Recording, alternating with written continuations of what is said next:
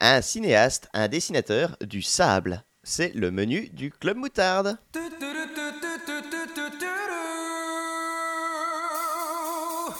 Crème moutarde. Ketchup mayo. Ketchup mayo. Crème moutarde. Oh yeah, the club of the moutarde. C'est fini El club del mutardo. Crème moutarde. Wow, wow, wow, wow. Oh my god. Ah,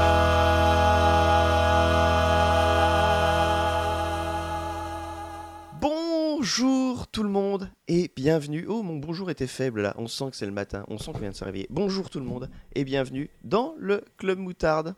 Euh, 32 Le Euh, Gers. je- toujours, je te fais une confiance absolue. D'ailleurs, on enregistre L'âge Oui. du Christ, quand il avait euh, 32 ans. 32 ans. 32 ans. Mm. Mm, mm. Véridique. C'est vrai. D'ailleurs, en parlant de Gers, on enregistre un dimanche matin. Euh, si vous êtes dans, dans le Gers, n'oubliez pas le dimanche matin, le marché au gras de Gimont. Eh, D'accord. Eh ben, euh, écoute, j'espère que euh, les, les gens y pensent. Ah, ce qui, ma foi, est assez différent de ce qu'on fait d'habitude. Hein. Je pense que c'est l'information la plus sûre Oui, de ces C'est 32 épisodes.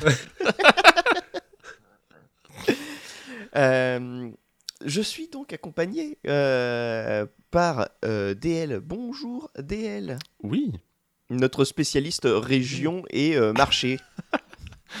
c'est une lourde responsabilité que je ne saurais m'auto-attribuer. Euh, comment vas-tu? Petite forme. Mais euh, heureux néanmoins. Ah, bon, alors tout va bien. Ce n'est que de la fatigue euh, physique. Euh, de quoi vas-tu nous parler aujourd'hui? Même si je sais, je sais de quoi il s'agit en fait. Et oui, parce qu'on prépare un petit peu quand même nos émissions. Euh, je vais vous Ça ne se voit pas. ça ne s'entend s'entend pas. Non, si, ça, ça, peut, ça peut se voir parce qu'on fait des belles choses visuellement. Hop là, je, me, je me lance des fleurs. Euh, vu. je vais vous parler de Immortality, le dernier né de Sam Barlow, le créateur aux frontières du jeu vidéo et du cinéma. Je me déteste. Est-ce que finalement, ce serait pas un peu le David Cage du jeu vidéo C'était dans euh, l'émission de CPC, non, qu'ils ont sorti ça Oui, oui, Ça dans l'émission de. CPC. C'était à propos d'Hideo Kojima qui disait est-ce que ce serait pas le David David, Cage japonais et puis- non, non, il dit- au début, Ah oui. c'est est-ce que ce serait pas le David Cage japonais? Puis je sais plus lequel renchérit en disant non, je pense que c'est le David Cage du jeu vidéo. Et là, euh, pff, j'ai j'ai j'ai littéralement explosé. je pense que euh, on m'a entendu dans toute la maison. Et nous sommes accompagnés aussi de Truffe Max. Bonjour, Max. Bonjour. Bonjour, Truffe. Comment Bonjour. vas-tu? Il a deux personnalités. Bonjour. Parfois il est Euh, va. parfois il est Max. Ça va, aujourd'hui je, je suis Max. Moitié Voilà. truffe, moitié Max.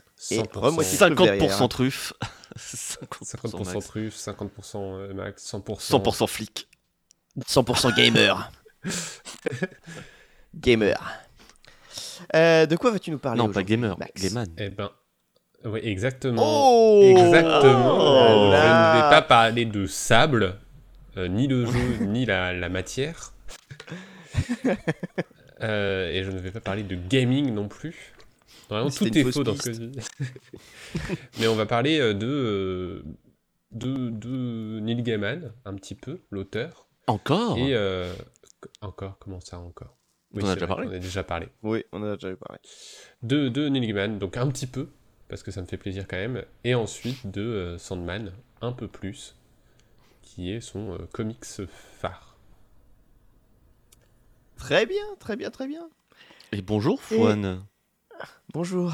Ça, va Ça me fait plaisir. Ah, ça me fait plaisir quand vous me demandez si je vais bien. Oui. Eh ben, Ça on va. peut commencer, super. Eh ben, on peut commencer. De quoi Ah, moi, je- j'aime- parler Ah.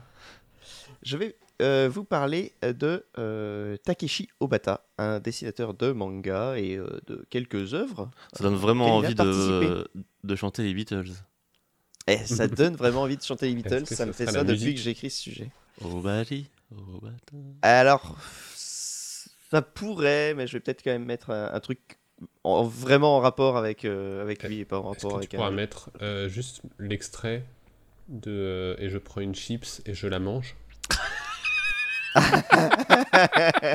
Ah yes, Ça me ferait je très plaisir. pourrais. je pourrais. Ça ferait plaisir à tout le monde, je pense. Bah oui, mais il est. Arrêtez, arrêtez. Euh, du coup, parce que je les relis en plus en ce moment, c'est c'est incroyable. Euh, Genre, tu prends le 1, le 2, puis tu fais un trait, puis après tu fais du 2 au 3. Tu fais un trait. Les relis, du verbe relier. Ah, oh C'est une astuce. ah, C'est de l'humour. hein. Mm. C'est bon de rire parfois. Eh, qui est bon de rire? Eh ben écoutez, euh, vu qu'on en parle, euh, je pense que je vais, je vais ouvrir le, le bal, Ah, euh, dirons-nous. Carrie et le euh, bal des. Je sais plus. Les vampires. Des vampires. Des vampires Euh, Vampire, euh, eh bien c'est parti pour Takeshi Obata. Quelle mascarade.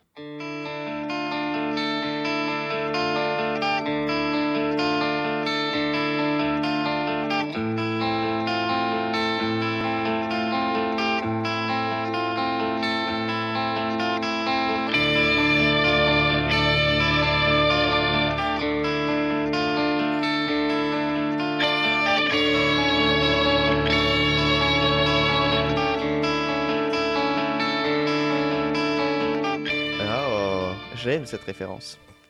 Ils ont sorti un jeu de cartes euh, Vampire la Mascarade il y a pas longtemps, un jeu de cartes évolutif, et j'ai de la chance, il n'y a jamais la boîte de base au magasin de jeux de société où je vais. Donc je ne peux pas craquer, il n'y a que des extensions. Donc euh, c'est bon, C'est- tout va bien. je n'ai Après, pas- tu peux faire comme les gens qui achètent des jeux P- PS5 avant d'avoir les PS5, tu vois. Toi, t'es en mode, ah, ah, bah, je suis obligé de. Non, non, non, ça va aller. du coup, Takeshi Obata est un dessinateur japonais né en 1969. Euh, et je précise bien dessinateur, car en effet, euh, Takeshi Obata, même si on peut, on peut dire que c'est un mangaka, ne fait que dessiner. Il n'a jamais euh, fait de ses propres scénarios. euh. vraiment, il est, euh, il est au dessin exclusivement, et donc c'est toujours des œuvres en duo. euh, Au dessin fait avec- Texas. Odessa. Oh, Yes. Odessa. oh Fou, C'est incroyable. Euh, euh, du coup, pourquoi j'ai décidé de parler de Takeshi Obata Bah, Attention, euh, ça va être incroyable. C'est parce que j'ai- j'aime beaucoup des mangas euh, qui, dans lesquels il a dessiné, même euh, avec différents scénaristes à chaque fois. je trouve qu'il il, il- il fait vraiment du très très bon C'est vrai qu'on fait rarement de... sujets sur des trucs qu'on n'aime pas.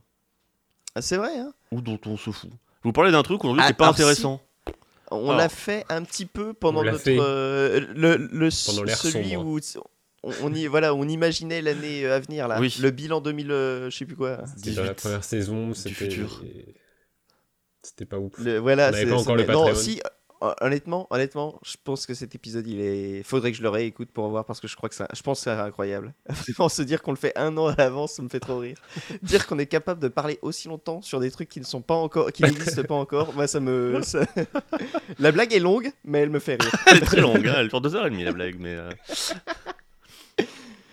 Euh, du coup, euh, pourquoi se concentrer sur euh, le dessinateur? Parce que je vous disais, de toute façon, on va revenir sur euh, les scénarios euh, des œuvres et surtout bah, parler d'un dessinateur dans un podcast audio. Bon, c'est toujours un peu compliqué. Hein, je vais, je vais pas vous décrire Ça laisse travailler l'imaginaire. C'est bien. Voilà, mais, euh, mais j'espère que ça vous donnera encore plus envie euh, d'aller voir euh, le travail de Obata. Donc, je vais vous parler surtout de trois euh, grandes œuvres très connues dans lesquelles a participé Obata. Euh, la première, Hikaru no Go. La deuxième, Death Note. Et la troisième, Bakuman. Euh, sont trois grandes œuvres, euh, trois gros mangas hein, quand même très assez connus, tous adaptés en animé, en live action et même, et même pour un des trois, pinacle de la réussite en, film musicale. Netflix. Un film Netflix. Et quel film C'est- C'est c'est évidemment du sarcasme. hein. C'est, euh, je- je- ce sera la seule et unique fois qu'on évoquera le film Hmm. Netflix Death Note dans ce sujet. Voilà. Enfin, en tout cas, de moi. hein. Vous pouvez en parler si vous voulez, mais euh, je- Ce ne sera pas la seule fois qu'on parlera de Netflix aujourd'hui. Ok, C'est- euh, après, euh, est-ce que le jeu de la, da- de la dame, ça serait pas genre une adaptation plus ou moins libre de Death no Go Euh, j'ai pas vu le jeu de la dame. Moi non je plus, ne peux pas je te sais dire. pas. je- Moi j'ai vu, mais je connais pas Ikaru. Mais je ne pense pas. Je vais vous vu que, enfin, c'est si, si, si c'est ça le cas, c'est très très très libre. Euh, euh, donc, on peut aussi noter, petit point d'ailleurs, ça m'a fait beaucoup rire quand on en a parlé avant l'enregistrement, Max, que Obata est aussi le character designer de Castlevania Judgment.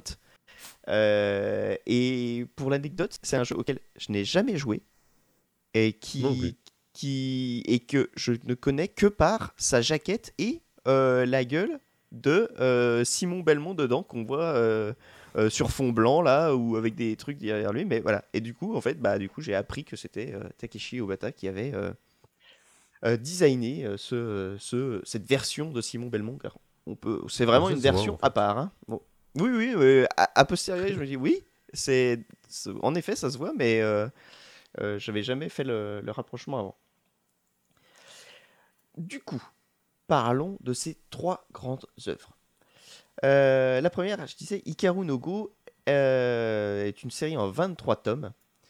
Et dans les trois mangas dans lesquels, de- desquels je vais vous parler, c'est le seul qui n'est pas scénarisé par Oba, mais par Yumi Ota. Euh, c'est donc un manga qui est sorti à partir de 99. Et euh, dans les faits, c'est un shonen ultra euh, classique dans son scénario, mais euh, qui se démarque par son sujet, parce que, bah, comme l'a un à demi-mot révélé euh, DL. Euh, en effet, le sujet euh, de Vraiment à demi-mot. Ouais, ouais, mais c'était, c'est bien, À- ça à laisse des à indices. Carmo, à Carmo. À Carmo. Ouais.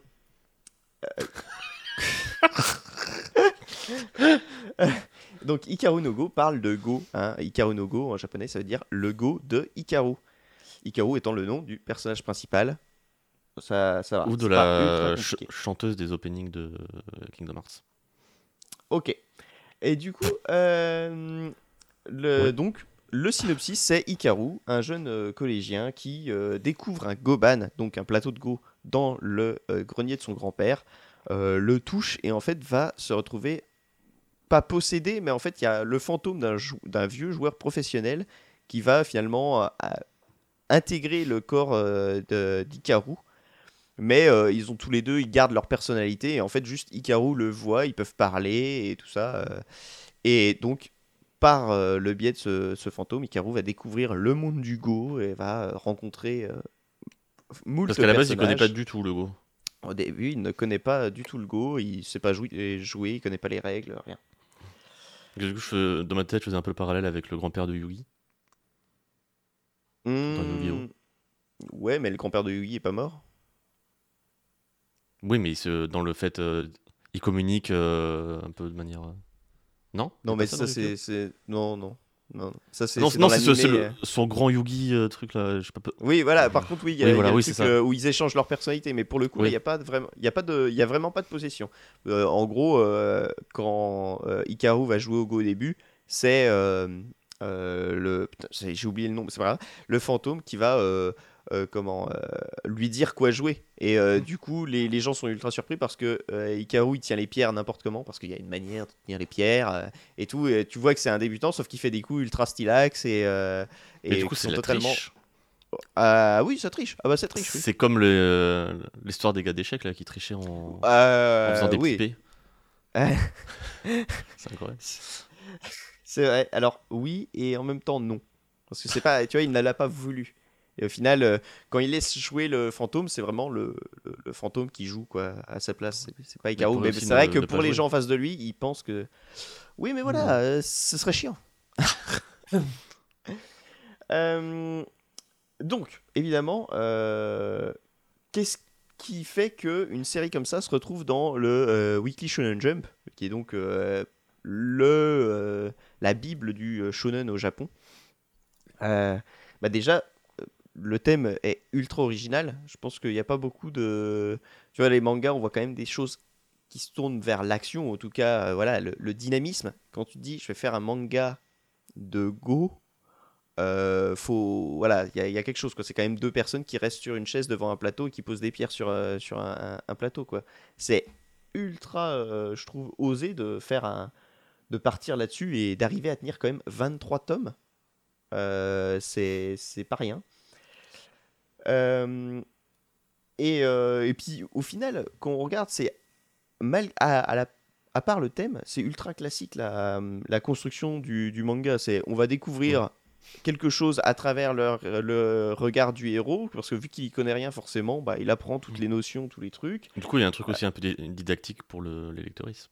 totalement. On apprend, Euh. on apprend à jouer au Go euh, un peu grâce au, au manga, du coup? Un tout petit peu, mais euh, global, ça, ce- le truc c'est que ça donne envie. D'ailleurs, euh, alors. J'ai vu sur Wikipédia, mettez euh, autant de guillemets, de parenthèses et de trucs, de conditionnels que vous voulez, mais que apparemment, oui, il y avait eu un petit regain d'intérêt, surtout parmi les jeunes, au moment de la publication du manga. Hmm. Ce qui, honnêtement, ce qui me surprend pas. hein. Moi, j'ai joué au Go euh, après avoir euh, lu Ikaru no Go, donc euh, Bah, C'est exactement comme pour euh, le meurtre en général, il y a eu un regain à la suite de Death Note. Chut, euh, tu révèles toutes les. Euh, mais donc ouais, à part ce thème euh, assez original, euh, bah il y a euh, donc on découvre le go par les yeux du héros. euh, Il y a des rivaux, des antagonistes. euh, Enfin voilà le vraiment un truc. Finalement, c'est un manga de sport. C'est typiquement un manga de sport quoi, euh, euh, ultra classique, mais avec ce, thème bien particulier. Et euh, je trouve que ce qui marche dans Ikaru no Go, en plus du le, bah, le scénario est bien construit, mais c'est tu vois voilà ce- cette des confrontations, il va progresser et tout. Enfin voilà, il y a, y, a, y, a, y a pas de grand, t'as pas de grande révélation dans le scénario. Mais par contre, ce qui fait que ça fonctionne, je pense, c'est justement le dessin de Obata qui arrive à rendre des trucs anodins euh, ultra dynamiques. Et puis c'est mine de rien, il y a beaucoup de mangaka constamment pour le coup où tu sais, tu te dis, il y a un manga qui parle de, bah, par exemple, Les Gouttes de Dieu, qui parle de pinard et de gens qui Mm. boivent du pinard. Fait, mais qu'est-ce que. Et.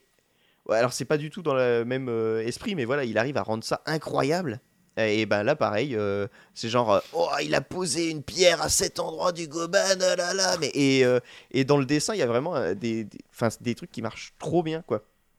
Euh, et t'es vraiment pris dedans, euh, je pense, grâce au, pour le coup, pour Ikaru no Go, vraiment grâce au dessin, où tu es vraiment emporté euh, euh, dans le truc, et tu te dis, même si tu n'y comprends rien, et même si ça se trouve, ils disent n'importe quoi. Alors, dans les faits, je pense qu'ils disent pas n'importe quoi, parce qu'il y a une, une joueuse de Go, troisième Dan, qui euh, était conseillère sur tout le manga. Donc, euh, Mm.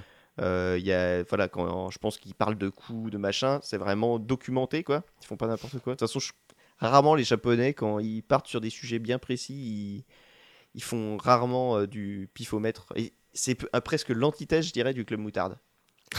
Euh, et, Après, ils peuvent euh, aussi inventer leurs propres règles pour euh, inventer au fur et à mesure. Oui. Et pour- Mais là, enfin, Yu-Gi-Oh par exemple. voilà, exactement. C'est vrai que Yu-Gi-Oh est, est très fort là-dessus. Les, les règles qui, les règles changent totalement au milieu du, du manga. C'est- Ah mais hop. Euh, Ce qui est euh, quelque part un super outil euh, aussi de narration. Donc.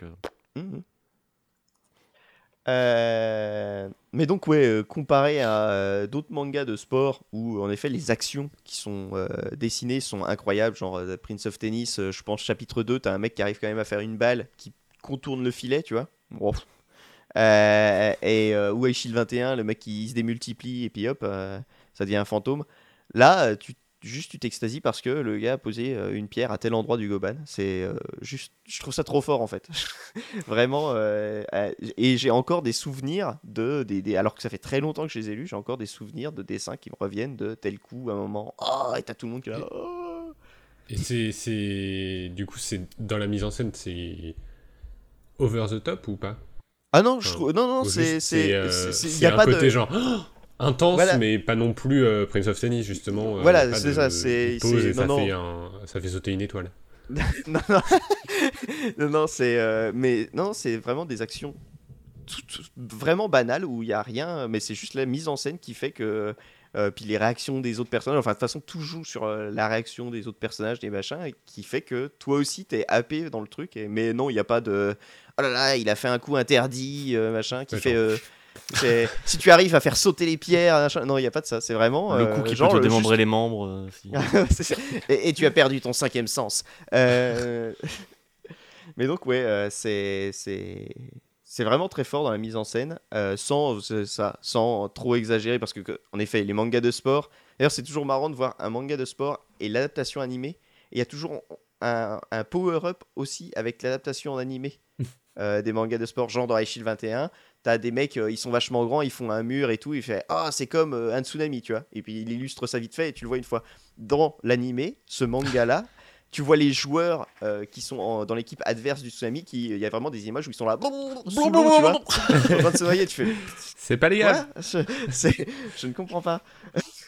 Et euh, donc euh, voilà, et Prince of Tennis, euh, n'en parlons pas parce que déjà que c'est over the top en manga, en animé, bon, tout le monde connaît. C'est un peu comme, C'est euh, n'importe quoi. De toute façon, dans les mangas de sport, t'as toujours ces deux écoles-là. Euh, soit un truc un peu euh, réaliste clean, soit un truc qui part vraiment en couille. genre, euh, entre Kuroko no Basket et Slam Dunk, par exemple, t'as Mm. complètement ces deux, ces deux écoles-là. euh. Kuroko no Basket. Et, euh, et ce qui est génial, c'est que les deux sont, sont super comme manga, Slam Oui. Dunk et Kuroko no Basket. Mais et pas du tout pour les mêmes raisons en fait. Mais euh, c'est vrai que Kuroko no Basket, quand le mec, juste euh, en te regardant, il te fait tomber. ok. c'est tellement. Mais par contre, l'idée est trop bien quoi. Après, C'est- ça reprend un peu le, le flop, le flopping. euh. Oui, mais c'est. toujours, ils prennent un truc et c'est fois un milliard. Euh, mais du coup, voilà. Euh, Ikaru no Go, euh, allez-y, c'est vraiment, c'est vraiment cool en fait. C'est vraiment très bien et ça donne envie d'a- d'apprendre à jouer au Go et de, de comprendre ce jeu qui est un jeu euh, vraiment bien et très compliqué. Et souvent, c'est dit oui, c'est les échecs japonais. Alors, déjà, je crois que c'est pas japonais à l'origine, je suis pas sûr. Donc, encore une fois, le. Non, ça vient du saut- Val-de-Marne. le saut euh, Club Moutarde. Non, mais je me demande si c'est pas, euh, si c'est pas chinois pour, pour de je vrai. crois que c'est chinois. euh, non. Ouais, ouais, il me semble. Hein. Bah, Go, Mais- c'est de l'anglais, hein, donc. euh. Euh, mais du coup, ouais, euh, c'est et, du... et en fait, ça ne ressemble pas du tout aux échecs dans les faits. À part qu'il y a une couleur blanche et une couleur noire, euh, c'est, c'est, ce n'est pas du tout les échecs. Et que ça peut se terminer en échec. Ça- Ben, genre, Hein tu peux perdre, quoi. Tu peux, Ah oui, tu peux perdre, d'accord. Je, je Ou payer euh, l'arbitre. C'est vrai qu'il peut y avoir un perdant et un gagnant, c'est même souvent le cas. Oui. Euh, Ce qui n'est pas le cas Et- de Immortality. non, c'est vrai. C'est pas le moment. Mince, il y avait une Euh, bonne transition. Je vais essayer de... Putain, j'ai vraiment été trop long, pardon. Je vais essayer de faire plus rapide pour les deux suivants. Death Note. Euh, on en parlait euh, au... dès le début. Bon, y a-t-il vraiment Death Note. besoin de, pr- de présenter Death Note? Non. Alors, C'est vrai. Non, mais c'est vrai qu'en plus... eh, eh, tu rigoles, mais Jimmy, vous connaissez probablement déjà, mais je vais quand même donner le pitch. Donc c'est un manga en 13 tomes euh, qui a été publié à partir de 2003 et euh, l'histoire c'est euh, Light Yagami qui trouve un carnet à Death Note euh, dans lequel apparemment si on écrit le nom d'une personne dont on connaît le visage, cette personne mourra au bout de 40 secondes d'une crise cardiaque. Et on peut préciser comment la, la, la, la, la- la Les mort, enfin les circonstances, les circonstances et conditions de la mort euh, si on écrit euh, avant ces 40 secondes. Et donc de ça euh, va en fait euh, découler un manga où Light sera en, j'allais dire compétition, non, ce sera un vrai combat contre euh, elle, un enquêteur qui va empêcher bah, Light de tuer plein de gens parce que Light devient dingue, bah, chapitre 1, euh, parce qu'il se met à tuer des... tout, son but c'est de faire le monde idéal en tuant tous les criminels et tous ceux qui, qui sont, sont pas d'accord avec lui. Euh, donc forcément, il y a quelqu'un pour arrêter ce, ce- ce- ce malade mental. Et ce quelqu'un, c'est elle. Et donc le manga, finalement, on va suivre les deux personnages qui vont essayer de s'attraper, sachant qu'ils ne connaissent ni leur nom, ni leur visage, et ils sont jamais sûrs de rien. Et voilà, le- c'est ça le manga. elle qui a un- d'ailleurs dans l'animé un thème que je fredonne encore régulièrement, euh, que je trouve assez fou. Euh, la- L'animé, l'animé est vraiment pas mal en vrai, même si il y a des trucs qui, comme on l'a dit, euh, il y a des scènes qui prêtent à vraiment beaucoup rire. Euh, L'animé est très bien réalisé, je trouve. euh, les musiques dans sont l'ensemble. des Ouais, et euh, les, les, musiques, les- les les musiques, musiques je de trouve vraiment l'animé dingues. euh, sont vraiment cool. Euh, du coup, qu'est-ce qu'on peut dire sur euh, Death Note? Bah Déjà, euh, le, le- le thème principal, c'est vraiment la peine de mort, tout simplement. Et euh, il y a donc un débat sur euh, finalement, euh, euh, peut-on donner la mort à des gens, euh, même s'ils ont, euh, enfin s'ils ont fait des crimes, tout ça? C'est un débat que évidemment en France, bah, on a eu il y a des années et qui a été, euh, euh, en tout cas de manière légale, Terminé, euh, hein. clos. Grâce à Chirac. Euh, c'est Mitterrand, je crois, euh, Ah ouais? le président de l'abolition de la peine de mort. Oui. C'était pas Chirac? Il me s- Ah, ah, le saut club moutarde une fois de plus. On va dire. euh, C'était c'est pas Valérie à, à Badinter. Peut-être que Chirac était Mais- ministre alors. Ah, peu- c'est peut-être c'est peut-être ça. Peut-être que Chirac était Premier ministre. Et 81. Oui, puis- Ah oui, donc c'est littéralement l'année de l'élection de, euh. François.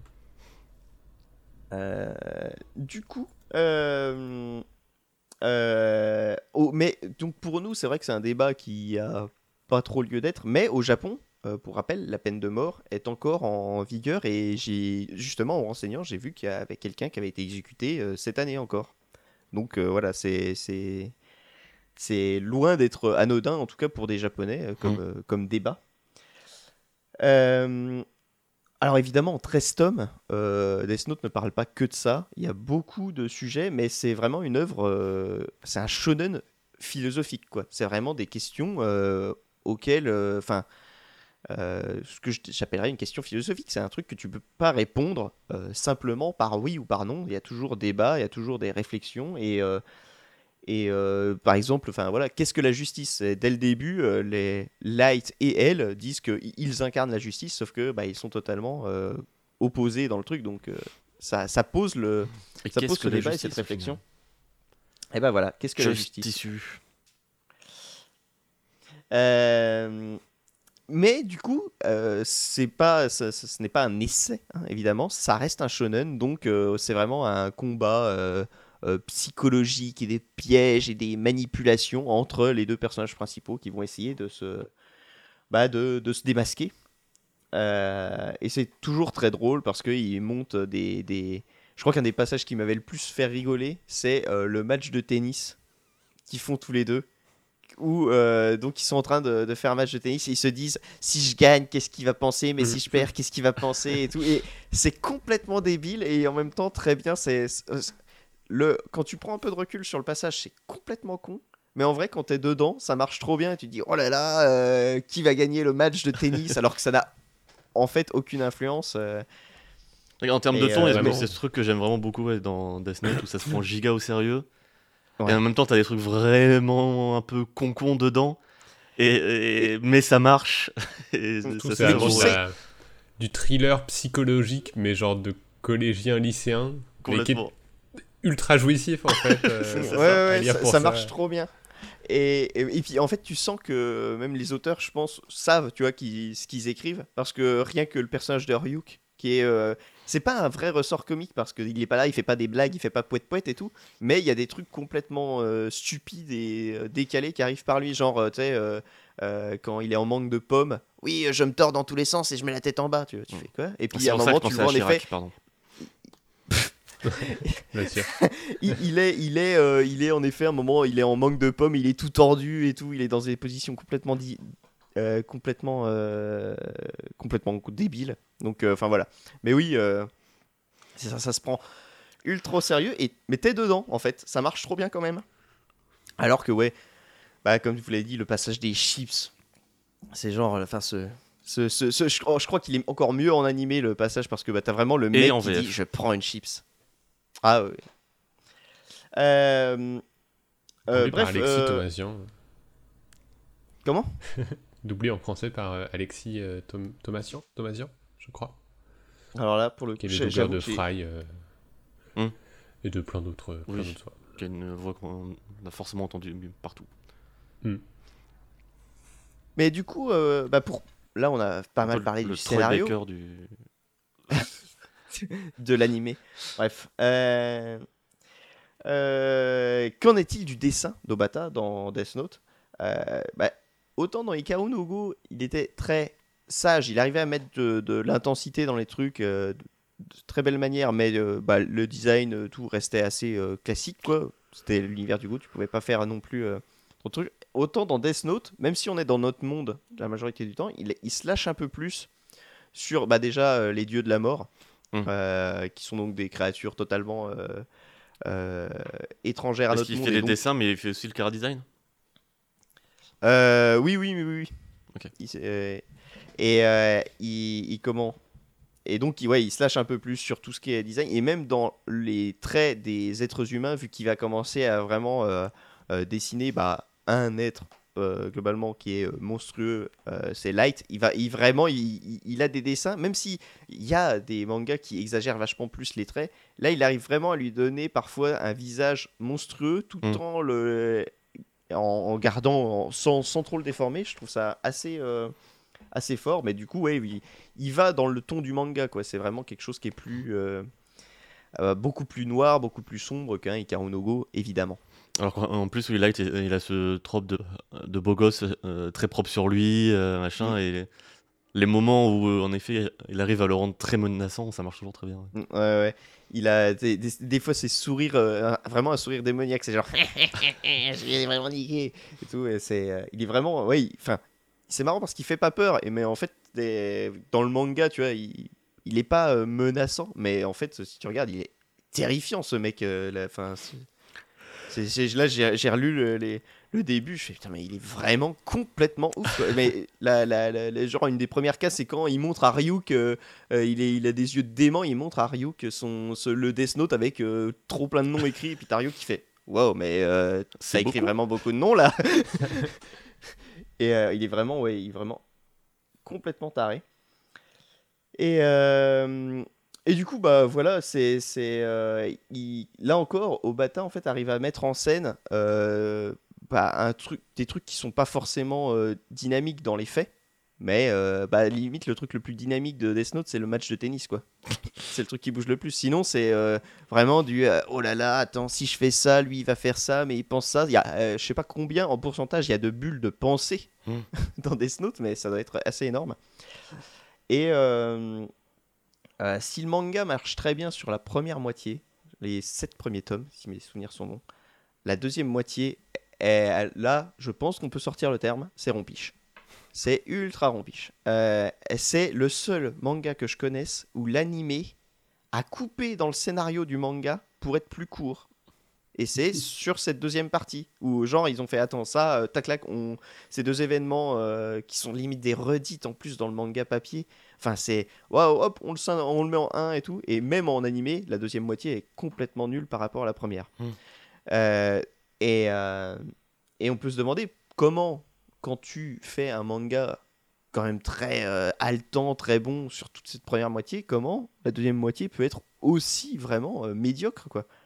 Euh, parce que ça reprend les, c'est censé reprendre les mêmes, f- la même formule, mais pff, euh, vraiment, c'est pas, tu sens qu'il n'y a pas la même, euh, la même réflexion sur euh, les événements. Et ce qui va nous permettre de répondre à cette question, à mon sens, c'est la troisième œuvre dont je vais vous parler, Bakuman. Bakuman, qui est donc un manga en 20 tomes et euh, qui a commencé d'être publié en 2008, Mhm. soit deux ans après la fin de, de Death Note. Euh, c'est encore euh, fait par Obata et euh, Oba. Bakuman, donc, c'est l'histoire de Mashiro et de Takagi, deux collégiens qui vont finir par s'associer pour devenir des mangaka, respectivement le dessinateur et le scénariste. Ça peut vous sembler familier, euh, ce, ce- ce découpage des tâches. Euh, euh, et Bakuman, donc, ça, c'est un manga qui parle de faire un manga, de faire éditer un manga euh, au Shonen Jump. Donc il y a vraiment bah, la mise en abîme, elle est, bon, bah, évidemment, elle t'écrase la gueule, euh, euh, puissance euh, 10 000.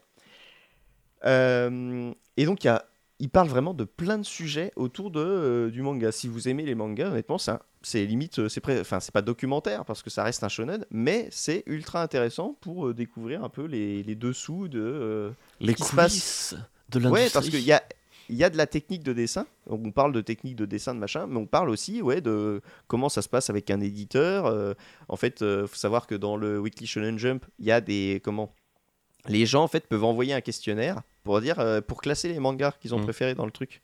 Et ça joue, ça, ça a une influence sur toute la publication en fait euh, du truc.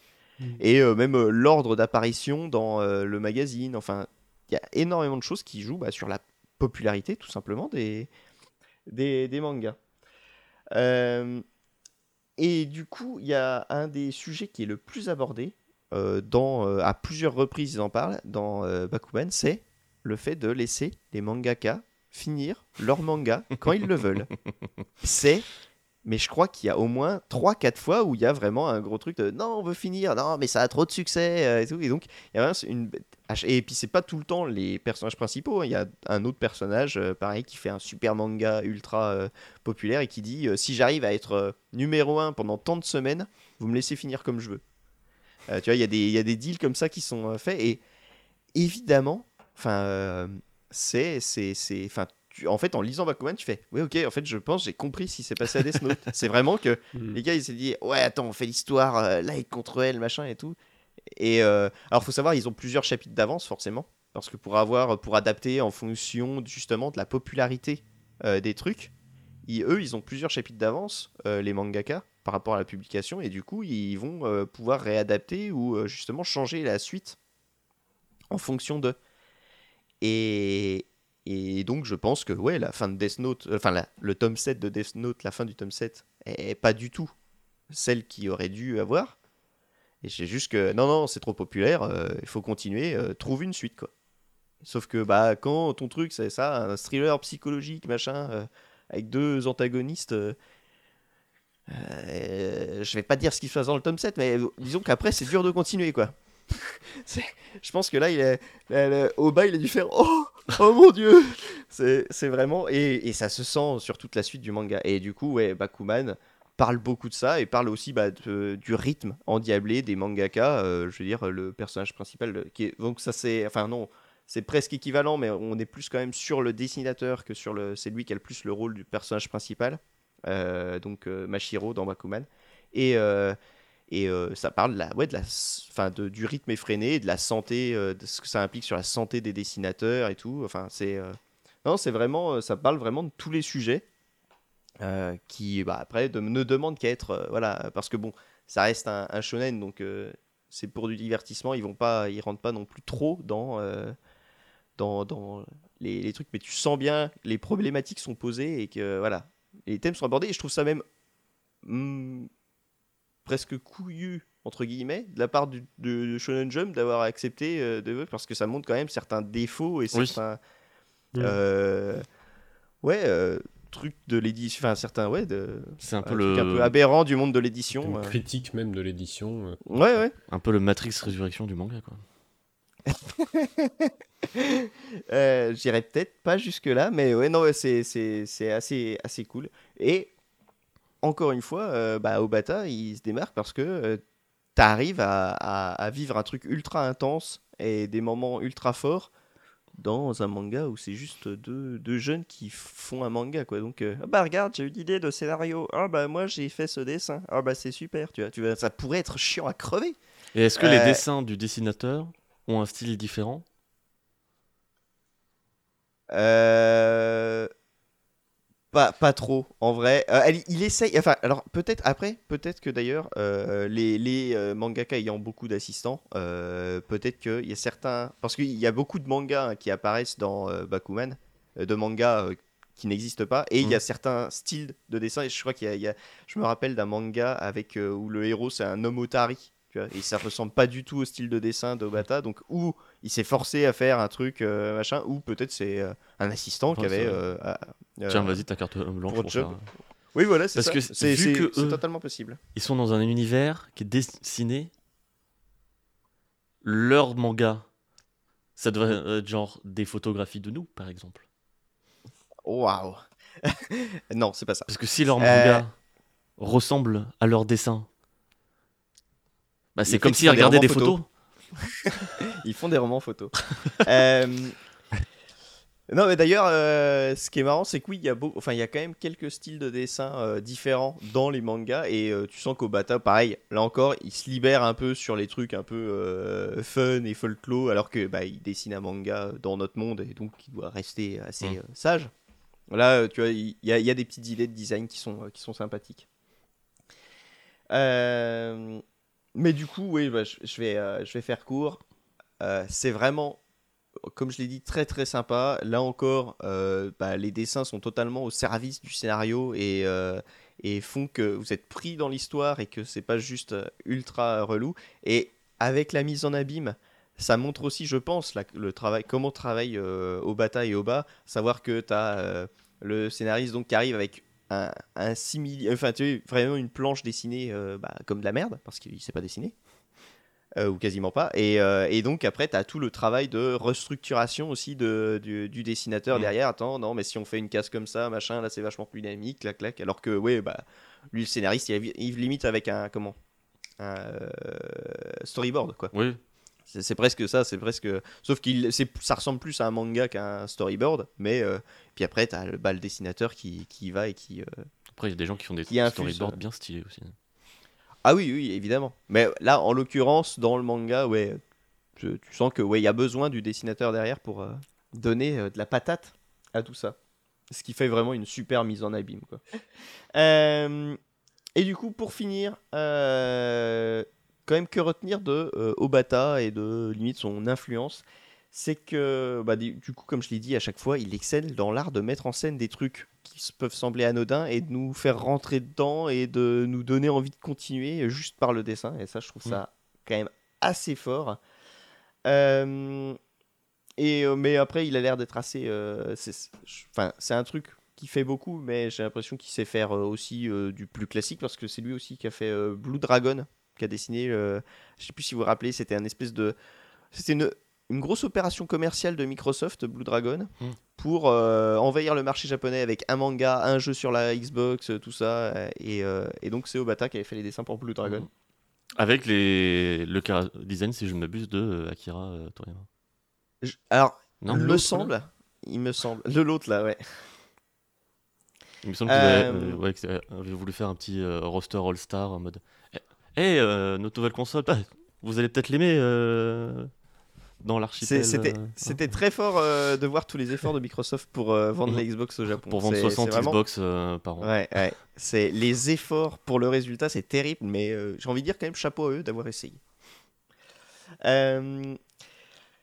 Et euh, du coup, il a aussi le maître, donc on dit maître pour euh, quand c'est le dessinateur principal et qu'il a, ses assistants, comme je disais, donc de euh, Nobuhiro Watsuki, qui est, on n'en parlera pas plus, mais l'auteur de Kenshin le Vagabond, et de Yusuke Murata, qui est l'auteur de Aishil 21.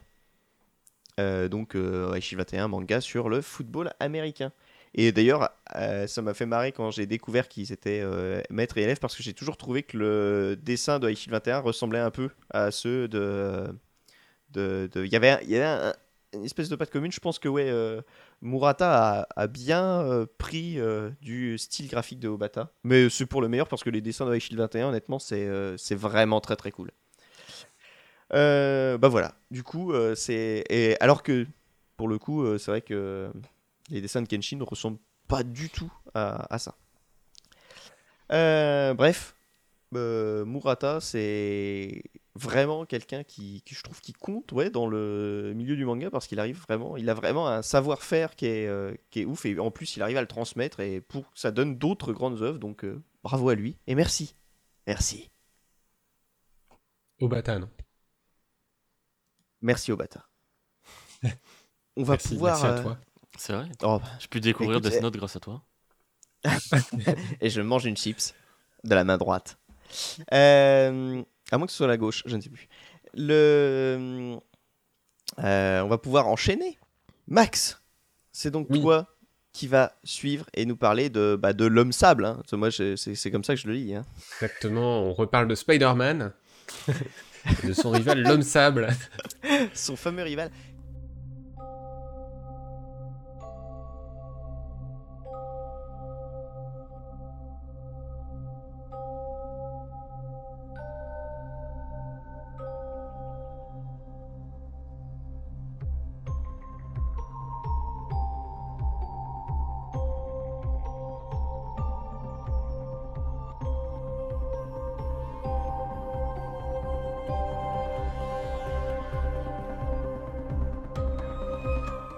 Avant de parler de Sandman, j'aimerais voilà, parler un petit peu de Neil Gaiman, qui est un auteur britannique qui vit aujourd'hui aux États-Unis.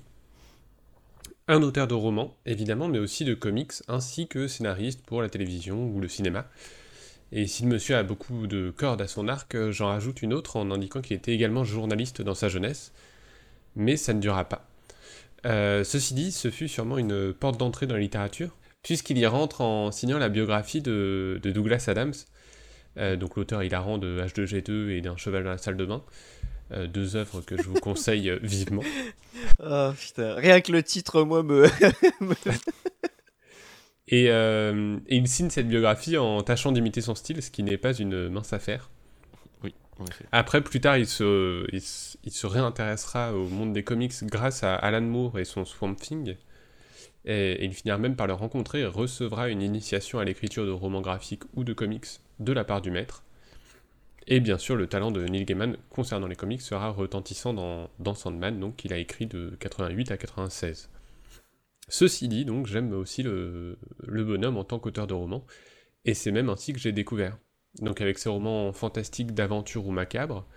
Donc dans le genre aventure, je pense évidemment à Neverwhere, un roman bourré d'humour british et de références londoniennes, dans lequel un personnage tout à fait lambda va découvrir une Londres du dessous.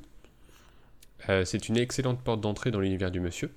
Une Londres du euh, dessous euh, en fait, j'imagine un Londres comme s'il y avait un autre Londres. Ah, Londres du... Putain, j'ai compris. Londres, ouais, pas l'ombre. Londres, ouais. Un peu comme dans le film Upside Down avec Justin Timberlake. Je l'ai pas vu. Moi non plus. ah, peut-être. bah, peut-être alors. Mais c'est le principe, c'est qu'il y a un monde euh, du euh, tac comme ça, tu sais, en mode. Euh, ah, finalement, on continue, on continue de parler de trucs qu'on n'a pas vu ou qui n'existent pas. Hein, c'est. Dans, dans, dans, un autre genre de l'imaginaire, son roman Stardust, que je n'ai pas lu pour le coup, mais dont j'ai vu l'adaptation cinématographique, tout à fait attachante, nous, nous plonge dans un univers de fantasy féerique. Par contre, c'est pas du tout avec Justin Timberlake, pardon. Euh, donc Stardust, euh, je l'ai vu hier soir et je vous assure qu'il n'y a pas d'autre mot pour le décrire que régal, puisque c'est l'imagination débordante de Neil Gaiman mêlée à l'énergie enthousiaste de Matthew Vaughn, avec un, avec un casting prestigieux, et vraiment c'est un film qui donne le, sourire et la patate du début à la fin. Euh, enfin, son imagination l'emmène aussi sur le terrain du macabre, avec deux romans jeunesse délicieux, à savoir Coraline, que vous connaissez ah peut-être, dans le dans lequel une jeune fille découvre une maison parallèle à la sienne, où elle y trouve des personnages avec des boutons cousus à la place des yeux. Ah, c'est Neil Gaiman qui a écrit. Euh, c'est Neil Gaiman qui a écrit Coraline. Ok, j'adore ce film. Et l'adaptation est, très cool aussi, ouais. Il a été plutôt bien servi en termes d'adaptation d'ailleurs. Euh, ou euh, dans le genre macabre aussi, L'étrange vie de Nobody Owens, qui réinterprète le livre de la jungle dans un cimetière avec un bébé élevé par des fantômes et un vampire comme substitut à Bagheera.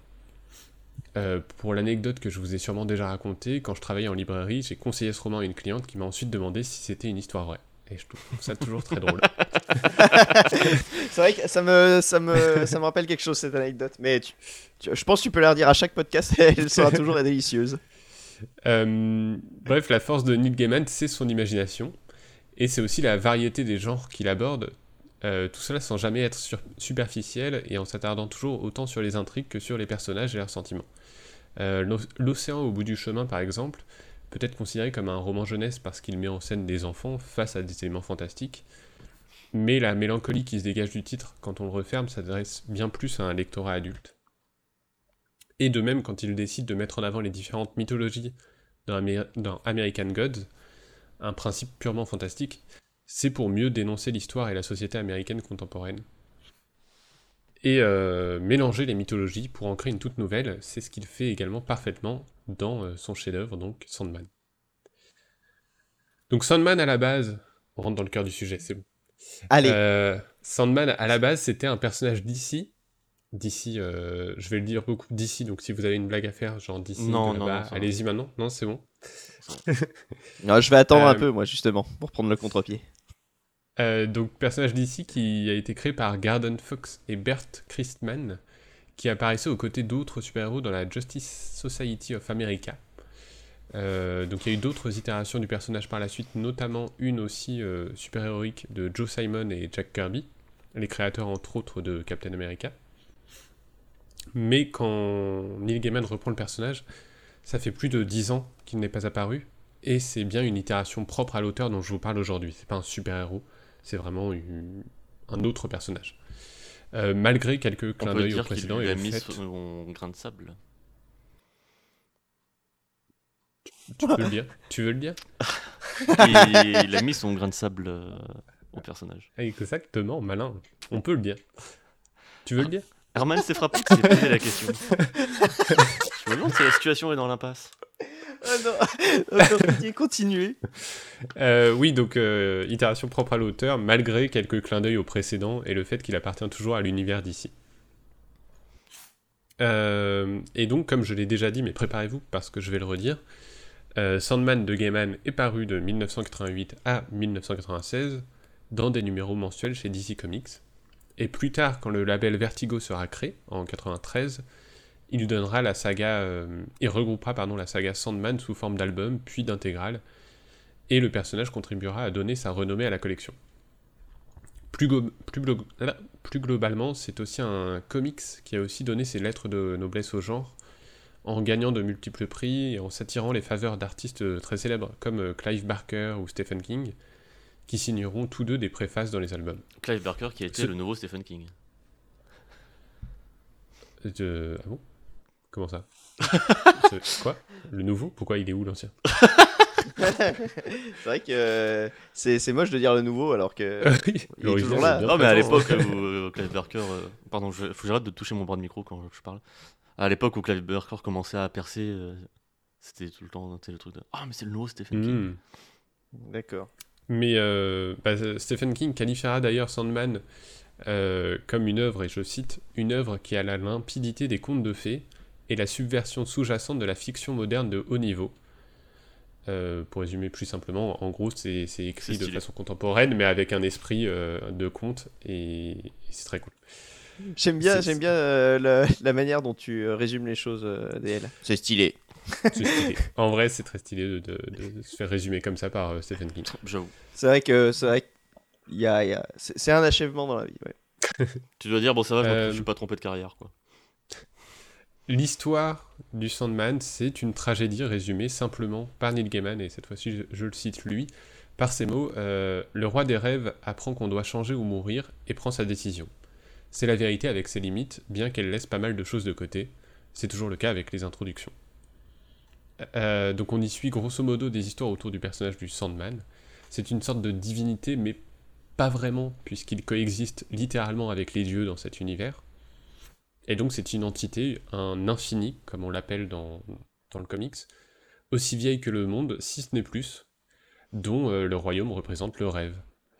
Euh, donc c'est le roi des rêves, c'est le Sandman, Morphée, mais aussi le rêve lui-même. Donc vraiment c'est un principe euh, presque voilà, abstrait, un mm. concept à, comprendre. Et mais malgré tout, il a, il forme humaine, donc souvent il est représenté sous forme humaine, mais pas que. De façon souvent gothique, pas si éloignée de The Crow, avec des bulles de dialogue dont il est le seul à posséder la police d'écriture en blanc sur noir. Et voilà, il a un style un peu volontairement gothique adolescent, mais, euh, mais qui est très cool. Pour faire le lien avec Death Note. Voilà, mais qui est très cool, qui est très stylé, et en plus dont il a parfaitement conscience de ce... Bah, de cette, cette apparence, euh, ce style. Et il en plaisantera même assez souvent au sein du comics. Oui, tu disais que c'était paru euh, fin des années 90, c'est ça? De 88 à 96. 88, 96 on croisera aussi occasionnellement ses frères et sœurs tout aussi mystiques, euh, le désespoir, le désir, représenté à la fois comme un homme et une femme ou ni l'un ni l'autre, euh, le délire, le destin et bien sûr la mort, et j'en nommais un dernier volontairement. Et, euh, et voilà, c'est une galerie de personnages qui sont tous ultra riches, ultra intéressants et, originaux en plus. Mm. Après, chaque intégrale peut être assimilée à une saison d'une série télé, si vous voulez, avec souvent un récit central et avant ou après une ou plusieurs histoires qui n'ont rien à voir. Et puis des fois, souvent même, en fait c'est finalement en lien, et on le réalise bien plus tard dans d'autres intégrales. Et c'est une qualité à double tranchant parce que tous ces liens finissent par créer une toile immense, cohérente, fascinante, mais ceux qui mettront en pause leur euh, lecture risquent parfois d'être mis de côté euh, lorsqu'on retrouve tel ou tel personnage euh, quand on n'a pas lu pendant plusieurs mois. Et c'est d'ailleurs pas le seul défi quand on se lance dans la lecture de Sandman, puisqu'au-delà même du coût financier, honnêtement, au risque de me faire lyncher, je trouve la, première intégrale un peu rude. Le style graphique est celui qui a le plus vieilli, qui s'inscrit dans une tendance propre au dessin des comics des années 80, pas toujours très fin. Et qui plus est, le récit peut être un peu confus. L'histoire jongle avec euh, différents points de vue, parfois euh, au sein d'une seule et même page, et aborde des concepts franchement abstraits sur la fin et difficiles à raconter, euh, mais avec une narration voilà, qui, qui, galère encore un peu. Il euh, faut pas que ça vous freine dans votre lecture si vous êtes intéressé, euh, déjà parce que les tomes suivants sont bien plus accessibles, et ensuite parce que je peux vous ce que je peux vous conseiller étonnamment pour la première intégrale, c'est peut-être de la lire en parallèle de la série Netflix. Euh, qui donc est une série Netflix qui souffre d'une esthétique un peu aseptisée et d'une mise en scène qui manque clairement d'élégance, surtout par rapport aux matériaux de, base qu'elle adapte. Mais euh, elle est extrêmement fidèle en termes d'écriture. Euh, le scénario suit vraiment la trame principale, parfois au dialogue près, et bénéficie d'un casting franchement classe, connu ou non, et qui fait très plaisir après des, des, trucs comme The Witcher où les acteurs vraiment ont été trouvés dans la rue, je sais pas. Mais, euh, mais vraiment, là, c'est agréable. On sent qu'il est, qu'il est producteur et qu'il supervise vraiment le, projet. Et ça, Neil Gaiman, sur les adaptations de ces récits, il est toujours plus ou moins impliqué de toute façon, non? J'ai l'impression que oui, il s'implique toujours, euh, et même les quelques petites révisions du scénario, euh, j'imagine parfaitement qu'elles sont à l'origine de, de, de, Neil Gaiman lui-même euh, qui réactualise un peu son récit, euh, ce qu'il ne pouvait pas faire à l'époque où ça paraissait tous les mois. Et pour l'adaptation euh, Oui. et donc les autres tomes sont bien mieux structurés et agréables, mais il faut garder en tête que dans tous les cas, Sandman est un comics extrêmement verbeux. Donc il n'y aura jamais d'énormes rebondissements ou de cliffhanger haletant. Le, le plaisir de Sandman réside plus par exemple dans les interactions entre le rêve et Shakespeare, dans une, dans une mise en abîme brillante du songe d'une nuit d'été. Ou alors euh, les précieuses rencontres avec euh, Hob Gadling, un homme qui a choisi d'être immortel et qui 600 ans plus tard ne s'en lasse toujours pas. Euh, et, voilà, c'est cette galerie de personnages qu'on a plaisir à retrouver et ce, genre d'histoires qui, qui, sont juste, qui sont juste très originales, et, mais jamais haletantes. Oui. Après, voilà, tout ceci démarre par une histoire relativement linéaire dans laquelle on suit le Sandman en tant que protagoniste principal. Mais assez vite, les recueils alterneront entre euh, ce fil rouge plus ou moins présent et des fables indépendantes, ce qui permet de créer une mythologie et un univers, mais également en termes de rythme, de varier les points de vue. Euh, rêve, le rêve, le personnage du rêve n'étant dans ses contes que rarement le personnage principal ou le narrateur, rendant chacune de ces apparitions euh, rares, énigmatiques et marquantes. Et donc, Sandman raconte de multiples histoires, et chacune d'entre elles a une atmosphère différente, euh, une ambiance et des enjeux différents, soutenus par des illustrateurs et illustratrices qui changent, euh, jusqu'à même des narrations différentes. Euh, donc du conte à la mythologie, en passant par le récit horrifique. Et forcément, en termes d'atmosphère, ça touche aussi à tout, à l'aventure, à la poésie, aux super-héros, et, et au conte, et comme souvent dans les contes, parfois c'est cruel.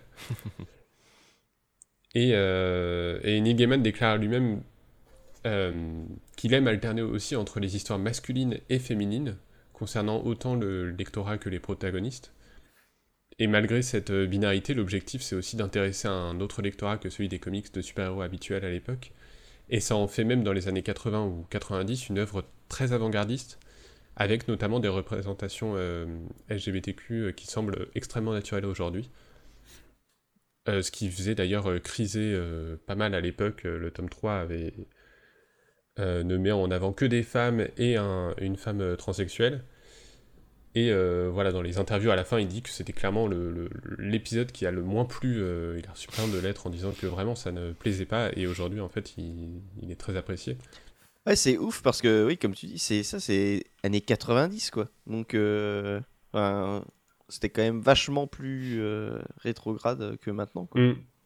Lui s'en justifie, enfin s'en justifie, non pas qu'il ait à justifier, mais justement en disant que bah, euh, toutes ces personnes, euh, ça faisait partie de ses amis, Et Bah, que, dont- euh, il voulait représenter euh, ses amis, il ne voyait pas Ouais. pourquoi il le ferait pas. euh. Mais on parlait. Ouais, non mais. On mentionnait Clive Barker, qui était lui aussi va- vachement impliqué dans, dans ces questions-là euh, de par son homosexualité. Et... Mm. et tout le reste, mais- Mais globalement, euh, après, pour le côté. euh, justement, c'est à l'inverse du, du- du manga comme, que tu mentionnais.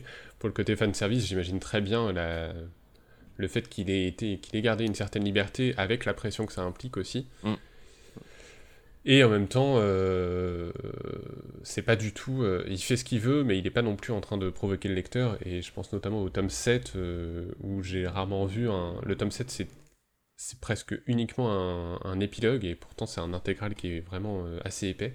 Et c'est vraiment un épilogue, et j'ai rarement vu une œuvre faire un aussi long épilogue, juste de recroiser les personnages et leur dire au revoir une dernière fois. Mhm. Et je trouve, c'est, c'est- j'ai pas envie de définir ça comme du fanservice, mais en, termes de, Return. mais en termes de générosité, je trouve ça super. Quoi. Le Seigneur des Anneaux, euh, le retour du roi. Oui, aussi, ouais. Et donc, euh, avec toutes ces C'est moins long que c'est Twin Peaks The Return. Oui, bah, oh là là. J'ai dit jamais vu aussi long. épais. ah, nous voilà bien feintés. Ouais, Il faudra euh, comparer la taille du de, l'om- Du de ton coffret. intégral et du coffret. les, les deux qui se retournent. tu sais. Oh, il, est, il est assez fin le, le, le coffret Blu-ray de la saison 3 de Twin Peaks. Mais moi, il- tout est réuni ensemble, donc euh, je sais pas. Euh, et donc toutes ces histoires, c'est cette euh, variété qui constitue, euh, bah, c'est cette variété qui constitue le cœur de Sandman et qui fait qu'on ne sait jamais dans quoi on va se lancer à chaque nouveau tome. Pour donner des exemples rapides et donner un aperçu de l'univers, l'intégrale 2 raconte un gros segment qui se déroule dans les enfers où l'on croisera forcément des personnages bibliques, mais aussi des, des dieux nordiques. Donc très axé sur la mythologie, très cool de croiser tous ces personnages qui se rencontrent, qui discutent. Euh, Loki qui discute avec Lucifer, c'est trop bien en fait euh, dans l'idée. Et euh, à côté, on a le tome 4 qui est un road trip américain entre un Sandman morose qui vient de se faire plaquer et sa sœur Délire qui, comme son nom l'indique, on comprend jamais trop ce qui lui passe par la tête. Elle est dans un sacré délire, quoi. Oui, Bon, non, euh, je, je vais la, je la couperai, celle-là. je, la- je la valide. et, euh, et qui se conclut Ah, ça- elle s'appelle pas magnifiquement dans la Hugo. mélancolie. Oh. Oh là là. tome 4 Ah, ce oh là là C'est c'est vraiment oh là là la glissade. Qu'est-ce que vous avez contre 4, Karen. Cheryl? Un tome 4 qui se conclut magnifiquement euh, dans la mélancolie et le regret. Et euh, un tome présenté 6 Hugo euh, qui est une... Un tome 6, ça suffit Non, mais je voyais que Fouad était dans le dans l'incompréhension. L'ex- L'expectative. Un tome 6 qui est une construction en tragédie où chaque acte mène euh, inexorablement à une conclusion inévitable. Et enfin un tome 5 qui est un recueil de contes ou de nouvelles, chacune racontée, par un, euh, chacune racontée pardon, dans une auberge pendant une ambiance de fin du monde par un narrateur différent. Avec des histoires donc, où chacun va raconter son histoire dans, dans l'auberge. Euh, chaque histoire est illustrée par un dessinateur différent. Et parfois même on a des histoires où le, le personnage raconte que euh, il a rencontré tel autre personnage qui lui a raconté lui-même une histoire. Donc c'est des histoires dans des histoires et euh, et on s'y perd pas et c'est drôle aussi comme procédé. Je résume grossièrement tout ça pour illustrer le fait que c'est un récit fleuve dense et à l'image de son personnage infini. Parce qu'à partir du moment où les histoires peuvent se dérouler à toutes les époques, dans toutes les régions sur Terre, et pourquoi pas même en dehors du cosmos, bah, c'est infini. Et c'est pour ces raisons que, même si ça a été publié avant la plupart de ses autres œuvres, Sandman sonne comme euh, un accomplissement, la somme de tous les talents, obsessions et fascinations de, de Neil Gaiman. Donc on retrouve les dieux qui dépérissent quand on ne les prie pas, comme dans American Gods, le fait qu'un nouveau chat ne peut pas redonner le sourire à un enfant qui vient de perdre le sien, comme dans L'océan au bout du chemin, ou alors des éléments un peu sordides autour des yeux, comme dans Coraline. Et, euh, et son talent, c'est aussi de faire euh, de toutes ces histoires un univers cohérent, foisonnant, qui donne l'impression d'être euh, privilégié à chaque découverte. Des histoires qui se croisent, des personnages qu'on retrouvera parfois des années après leur première publication, et aussi une montre ba- banale qu'on verra dans les affaires du Sandman dans le second tome, et qui aura droit à son origine dans le tome 5, pas parce que c'est nécessaire, pas comme le manteau de Han Solo pour savoir comment il l'a acquis, mais juste parce que c'est une histoire qui vaut le coup et, et que dans le tome 2, il l'a dessiné, le lecteur euh, ne fera même pas attention à cette montre, mais lui, il l'a dessiné en gardant en tête que peut-être un jour, il fera une histoire autour de cette montre. Attends, mais on n'avait pas besoin de l'origine du manteau de Han Solo. Je, je reviens sur ce que tu disais. non, on n'avait pas besoin, justement. Ouais. Non, c'est vrai que oui, c'était... On n'avait pas besoin. Ah. Bah moi, je me, je me demandais tout le temps, mais où il a trouvé ce manteau, quoi? À la braderie. Euh, et l'un des derniers points que j'aimerais aborder, et j'ose euh, imaginer que ça ferait plaisir à, Neil Gaiman lui-même, c'est le fait que contrairement à l'idée qu'on pourrait se faire d'un roman, Sandman c'est aussi un travail collectif, et euh, il ne cesse de le dire à travers les tonnes d'interviews qu'on trouve dans les différentes intégrales. Une Dream Team talentueuse qui gravite autour de lui, de son éditrice Karen Berger, qui est un grand nom chez DC, qui a aussi édité Watchmen et qui sera à l'origine du label Vertigo, donc, aux différents illustrateurs qui sont sans cesse choisis avec soin pour coller euh, au mieux possible aux différentes atmosphères des récits. Certains rôles même auxquels on ne pense pas forcément en tant que lecteur, mais qui sont essentiels, et qui contribuent à donner à Sandman son génie, comme par exemple le lettreur Todd Klein, qui s'occupe des bulles et leur police d'écriture, et euh, il suffit de lire celle du rêve ou du délire pour comprendre son importance. Après, j'ai parlé des dessinateurs, je peux pas tous les citer un par un parce qu'il y en a vraiment des dizaines et des dizaines. Mais euh, c'est très beau de voir Craig Russell continuer à illustrer certains des romans de, Neil Gaiman comme Coraline et Nobody Owens de façon, enfin, plus récemment, et de voir euh, l'origine de leur collaboration. Euh, impossible non plus de ne pas mentionner son ami de longue date, Dave McKean, que vous connaissez peut-être pour le comics Batman Arkham Asylum, et qui, pour Sandman, s'est occupé d'illustrer de, toutes les couvertures du comics, leur offrant une identité incroyable. Il y a d'ailleurs un recueil euh, qui fait la taille d'un intégral avec toutes les couvertures de Dave McKean sur Sandman. Énorme. Et euh, sans oublier euh, Jill Thompson, qui est une dessinatrice qui a contribué à me faire verser toutes les larmes de mon corps à la fin du, du tome 4, à la fin du récit Vie brève. Et c'est aussi... Enfin, tous ces gens, on a l'impression que ça forme une famille. Après, il y en a aussi un autre, il y a une collaboration qui est ultra jouissive avec Yoshitaka Amano, donc ce célèbre illustrateur des, des artworks de Final Fantasy. Ce qui est plutôt stylé, euh, on sent que c'est une collaboration un peu unique, mais c'est quand même très stylé. Et, euh, c'est vrai que, c'est vrai que ça, ça, ça pèse dans le game, quoi. Euh, en vrai. oui, ça euh, Et c'est pas juste un dessin hein, qu'il a fait, c'est vraiment, il y a toute un- une histoire illustrée par, par Amano et, et euh, c'est magnifique. Ah, je serais curieux de voir ça, ouais. Et, euh, et je- enfin, je terminerai là-dessus parce qu'on a la chance en France d'avoir droit à de superbes intégrales chez euh, Urban Comics et c'est pas forcément toujours le cas. Euh, donc j'imagine, alors à voir, je veux pas non plus euh, cracher dans la soupe, j'imagine juste que c'est les intégrales qui sont sorties aux États-Unis qu'ils ont regroupées et, sorties en France, mais du coup, ce sont des intégrales qui regroupent des analyses de l'œuvre, toutes les galeries de couverture, des préfaces, des postfaces, des récits inédits, et surtout des interviews formidables avec Neil Gaiman. Et c'est euh, formidable d'avoir accès aux coulisses de l'œuvre, et euh, c'est passionnant à lire et à explorer pour comprendre encore plus sa richesse. Euh, on passe vraiment, il y a vraiment parfois un quart du, du- de l'intégrale qui consiste juste en- avec des dossiers, des interviews, euh, Trop bien. et c'est beaucoup trop bien. Ah bah ouais, non, mais c'est clair, c'est ouf. Enfin, c'est. Ultra riche. Et c'est là justement, et c'est vraiment intéressant à lire sur euh, toutes les références, sur euh, toutes les inspirations, les Mm. clins d'œil. euh, c'est vraiment, c'est toujours le même journaliste qui l'interviewe.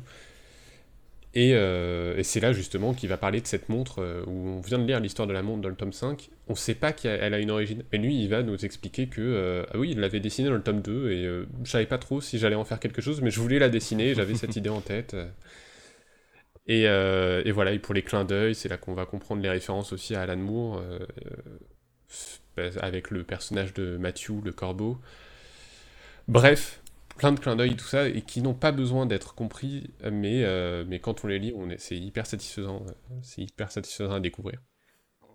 Euh, donc c'est très riche, et en parlant de richesse, euh, malheureusement, se plonger, se plonger dans Sandman, ça a un coup. Eh, mais pour le- euh, ce début de saison, c'est toi en fait qui. euh, avant, Qui moi, avec les régale. jeux de société de riches, là, euh, mais euh, là, c'est- toi, là, pour ce, ce début de saison. La gentrification dijonnaise. Eh, mais- c'est ça, ce qui met pas, ce qui met plus dans le loyer, bam Bah ouais. Vous vous rendez compte la différence? C'est incroyable. Des milliers Bah, d'euros économisés par mois. non, j'exagère pas. Euh, pas loin. Et euh, chaque intégrale donc de Sandman coûte euh, 35 euros. Et il y en a Donc il y en, et il y en a 7. Donc ce- 3 Ah. ça, ça revient quand même euh, un sacré montant. c'est un, ça- c'est un prix. ouais. Ça fait deux boîtes Plus, de euh. Plus une préquelle aussi scénarisée par Neil Gaiman pour les 20 ans de la série et bah, évidemment qui vaut le coup, c'est Sandman Ouverture. Après, il y a aussi d'autres comics dans l'univers, mais pas écrits par lui, euh, et euh, voilà, donc ça vaut un peu moins le coup. Euh, il est suffisant de s'arrêter avec les sorties intégrales et d'avoir le récit complet, mais ça revient euh, quand même assez cher. Euh, moi, personnellement, je me les suis fait offrir au Noël ou aux anniversaires ces 5 dernières années. Mais comme je le disais, les acheter à ce rythme, c'est risqué de devoir tout relire à chaque acquisition, ce qui n'est pas forcément un mal, ou attendre de tous les avoir pour se plonger dedans. Et, là, c'est ce que j'ai fait. hein. J'avais juste lu les deux premiers tomes quand je les avais reçus il y a 5 ans. Et euh, là, je, ça, fait, ça fait 5 ans que je me fais offrir les, les Sandman sans les lire. Et là, j'ai enfin pu vraiment me plonger dedans à 100%, Wow. et c'était beaucoup trop bien. Belle Je aventure. ne regrette pas. Euh, voilà, c'est tout. Et c'est, je voulais quand même mentionner euh, les quelques romans que j'ai cités de, de, de Neil Gaiman parce que ça me tenait à cœur. Et, et aussi parce que il y a énormément de choses à dire sur Sandman, il y a énormément de choses à analyser, mais bah, vous pouvez le faire aussi grâce aux comics, aussi grâce à ce travail d'analyse et tout ça qui existe à la fin. Et voilà, donc euh, tout ce travail existe. euh, moi, je ne fais que vous le conseiller, euh, mais euh, ce n'est pas parce qu'il y a peu à dire que c'est juste parce que je m'en sens pas capable de, de parler euh, plus longuement de Sandman, mais vraiment, ça vaut le coup. C'est beaucoup trop bien. C'est bravo aux dessinateurs, aux dessinatrices. C'est un travail incroyable. Ça donne Parfait. grave envie. Ouais, c'est vrai. Surtout, ouais, euh, c'est c'est con parce que moi, c'est surtout le côté, ouais, euh, j'allais dire documentaire, euh, mais ouais, donc euh, tout, tout ce qui est interview et tout qui te donne en plus encore. Limite, j'ai- ça, ça me donne envie de tout lire, juste l'histoire, et après de revenir sur toutes les références, mais je, pense que ça ferait un, un gros morceau quand même. Non, là, oui, ça. oui. Bah, la construction des, des intégrales font que, en gros, à chaque fois, il y a plusieurs euh, récits, et à la fin, les interviews. À la base, les interviews, c'est tiré d'un recueil qui est sorti aux États-Unis, euh, je crois, euh, suite d'interviews. Mais euh, les interviews, c'est juste des morceaux qui concernent les histoires en question. Ouais, donc ça vaut le Oui, il coup va dire, les lire en même temps. quoi. Ça me Et, euh, oui, et ça, faut les lire en même temps, et c'est très cool de lire l'histoire et ensuite de lire euh, Neil Gaiman euh, qui explique pourquoi il a fait ça Mhm. comme ça. euh. ça me rappelle ces après-midi entières à, à bouffer les DVD de bonus euh, sur les Mm. éditions de DVD. Là, Oui, voilà. Les, les, les, les coulisses du Seigneur des Anneaux, les, les, Ouais, les ah, les de coulisses Matrix. du les Seigneur des Anneaux. Les 12 heures. Ouais, ça c'était un peu bizarre. Les trucs des Matrix aussi, je les ai bouffés. C'est trop trop bien. Non, mais Voilà. c'est, c'est- je trouve que c'est vraiment trop cool comme concept parce que ouais, c'est exactement ça. C'est vraiment les dessous euh, du Mm. truc et qui fait trop plaisir quand tu, en effet, euh, enfin pour certains films où t'as, t'as- ça fait trop plaisir de voir le. Ouais, ouais, pour les, les comics ou des trucs comme ça où t'as des, des illustrations ou des, des trucs de concept art un peu aussi, euh, j'aime trop. Mm. Euh, Brian Lee O'Malley fait pas mal ça aussi. euh. Genre, je sais que sur les petits, même sur les petits Scott Pilgrim ou les petits euh, Snot Girl, t'as toujours à la fin euh, quelques pages d'illustration ou de, ou de fan art. euh, genre des illustrations dans un style différent. et c'est- Je trouve ça toujours assez Ouais, cool. ouais, ouais. Ça me fait C'est- penser à c'est certains mangas où il y, y avait ça aussi, où c'était genre les mots de l'auteur à la fin, genre, euh, ou même parfois entre chaque chapitre, où tu t'avais des petits trucs, euh, où il parlait ouais, bah, de, de, de l'œuvre et de comment il avait vécu tel truc, et, des trucs ultra, euh, des fois, euh, très intéressants. de- et c'est souvent, c'est juste une page de manga, donc c'est ultra euh, succinct, mais euh, t'as toujours des informations. euh, c'est intéressant, je me rappelle, de, tu une anecdote à la con dans, de Naruto, où... euh, je lis un, manga- euh, un truc, puis je fais putain, mais cette page, je me rappelle, je m'en, souviens pas, tu j'ai l'impression que c'est la première fois que je le lis, alors que je lisais la sérialisation, euh, tu vois, hebdomadaire. Et j'arrive à la fin, et puis il fait Ouais, alors voilà, pour ce tome relié, bah, j'ai changé cette double page parce que la- Mm. pour la, la version euh, sérialisée, j'avais trouvé qu'elle était vraiment pas assez dynamique et tout, donc j'en ai refait une autre.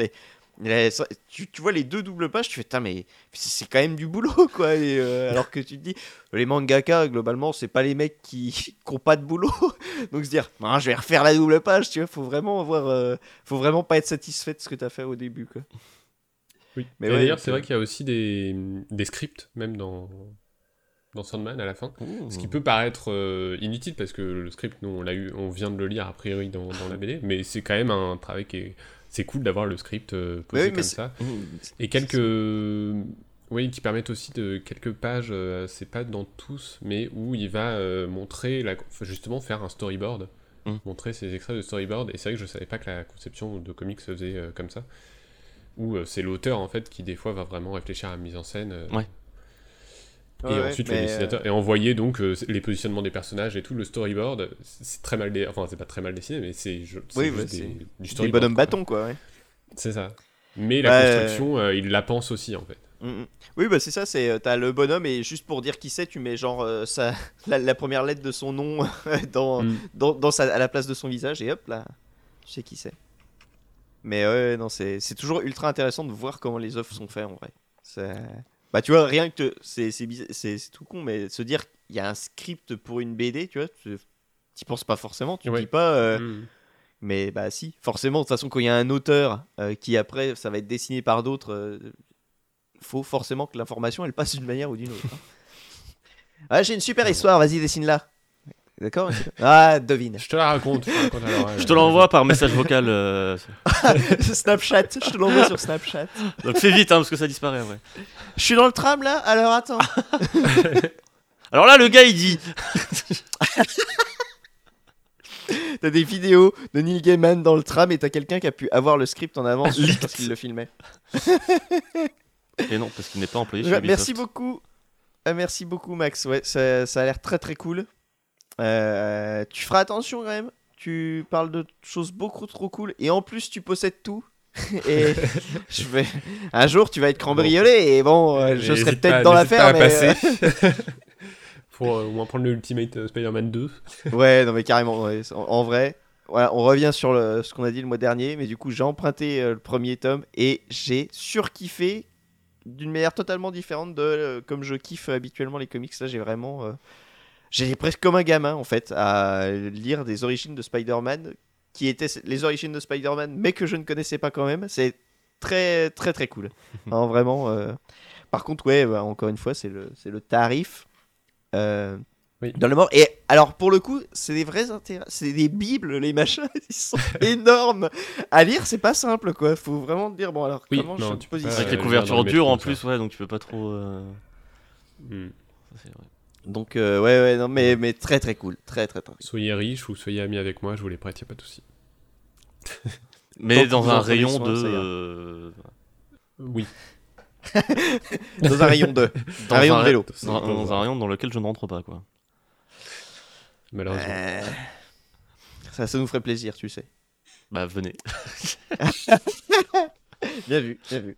Meilleure réponse. Du coup, DL, euh, c'est ton tour. Oui, Parle-nous de Immortality. bah, moi je vais vous parler d'une œuvre dont j'ai profité pour 1 euro pour changer de ces intég- intégrales de 50 tomes euh, qui coûtent la peau du fion. Ce- Ceci étant dit, euh, tu vois, euh, je, je me moque de Max, mais c'est vrai que j'ai parlé de trois mangas, dont deux en plus de 20 tomes. Voilà. hein. Euh, Voilà, c'est pas donné non plus. hein. ça, ça, ça, ça fait. c'est On un voit les gens qui habitent dans des petites villes.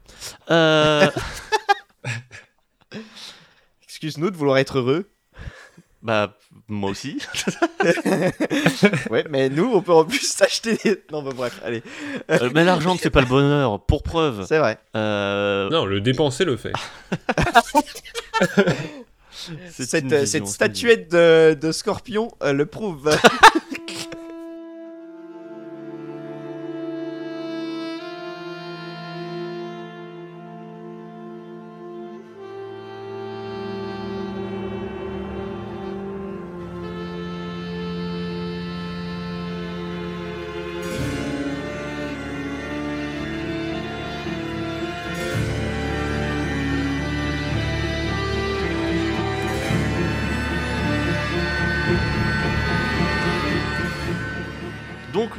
Immortality, hein, euh, le dernier né de Sam Barlow, Euh, créateur que j'avais découvert sur euh, Silent Hill Shattered Memories, qui était le premier jeu, je crois, qu'il a réalisé, qui était un pas un remake, pas un reboot, mais plutôt un retelling euh, de Silent Hill 1, genre une nouvelle façon de l'aborder, de le présenter, euh, même dans l'enrobage, etc.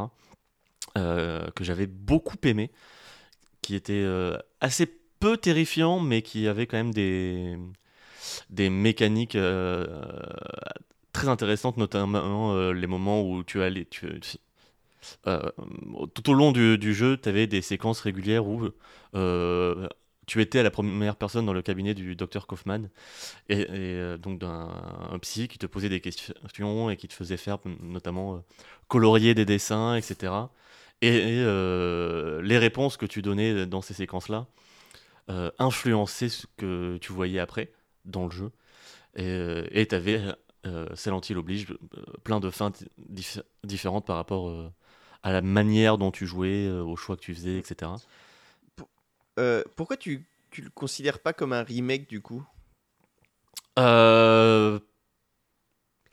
bah Pour moi, un remake, c'est genre tu le refais en reprenant quand même euh, des notions d'esthétique, d'ambiance, etc. Euh, où... il y a une certaine fidélité, je trouve, dans le remake. Mm-hmm. où là, c'est vraiment juste, on reprend le principe de toute base de euh, Harry Mason qui cherche sa fille, sa fille dans Silent Hill. Euh, mais même en termes d'histoire, au final, il y a pas mal de choses qui diffèrent, notamment les délires du culte, etc., qui moi me sortaient un peu par les trous de nez. Euh, j'étais beaucoup plus sensible à, à l'écriture plus psychologique et plus maligne, je trouve, de Silent Hill Shattered Memories. et même esthétiquement, il y a tout un jeu sur la glace, etc. On, on, s'éloigne vraiment de l'aspect euh, rouissant, euh, sale euh, du premier Silent Non mais si c'est, je dirais, moi tu vois, ce qui la différence, enfin le remake, c'est vrai que souvent c'est la même histoire quoi. Oui voilà. C'est vraiment le, et là si l'histoire est changée, je... bah du coup oui, retailing, c'est pas mal. c'est le ouais, tu, tu pars vraiment de la même base, mais tu le fais différemment ouais. Ouais ouais. Ah, beaucoup de liberté et j'adore cette manière de procéder. Je trouve ce, ce jeu très très chouette. Euh, malgré ses quelques défauts. Euh, donc Sam Barlow, qui, avait réalisé, euh, qui, avait, qui, était la réalisation de ce jeu, a ensuite en 2015, en indépendant, réalisé Her Story. 2015 déjà Oui. Un jeu qui m'avait mis une baffe monumentale. un jeu d'enquête où en gros on est face à, à, une base de données de clips de témoignages. Euh, et on ne, on ne, peut naviguer dans cette base de données que à travers une, euh, un moteur de recherche qui ne peut prendre que un mot et qui, sont les mots qui sont prononcés dans ces témoignages-là. Ouais, toi, tu dis témoignage, moi, limite, je dirais interrogatoire. Tu vois. Ouais, oui, interrogatoire, oui. Mm. en sachant que le moteur de recherche ne peut afficher que 5 résultats.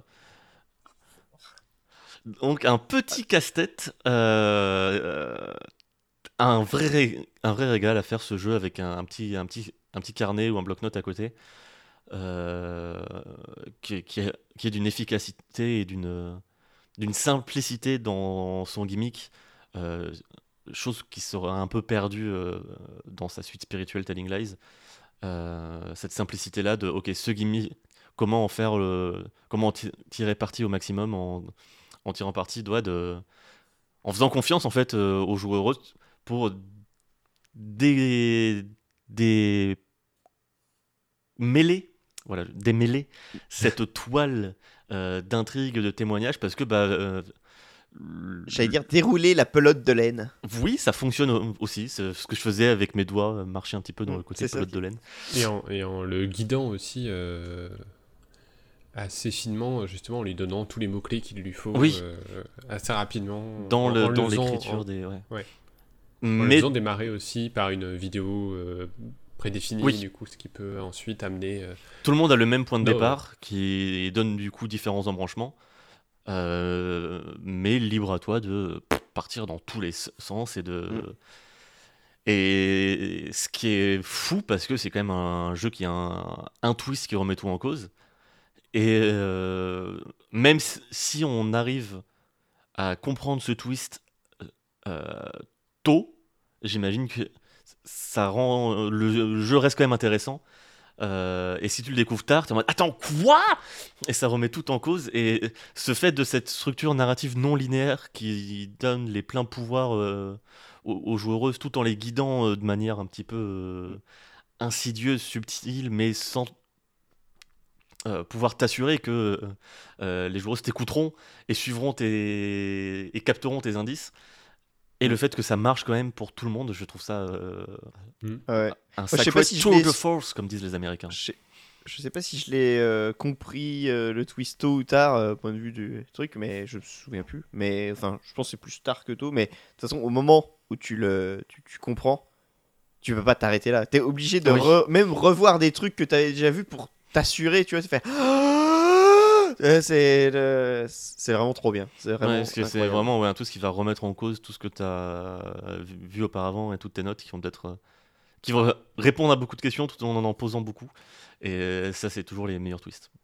Et euh, le, le truc aussi que je trouve très cool dans Earth Story et qu'on va retrouver dans. surtout dans Immortality, un peu moins dans Telling Lies, euh, c'est le fait que le jeu n'a pas vraiment de fin décidée à Mm. l'avance, à moins, moins que tu t'amuses euh, à essayer de trouver tous les, tous les clips, mais le jeu n'est pas pensé pour ça, c'est pas le but du jeu, c'est comme le Nokorugu. Euh... Et le- C'est le meilleur parallèle. Je pense qu'on on pouvait pas faire mieux. Et c'est vraiment, euh, ouais, à partir du moment où tu dis, ok, je pense que euh, euh, j'ai tout ce qu'il me faut et je finis là, bah tu, tu finis là et voilà quoi.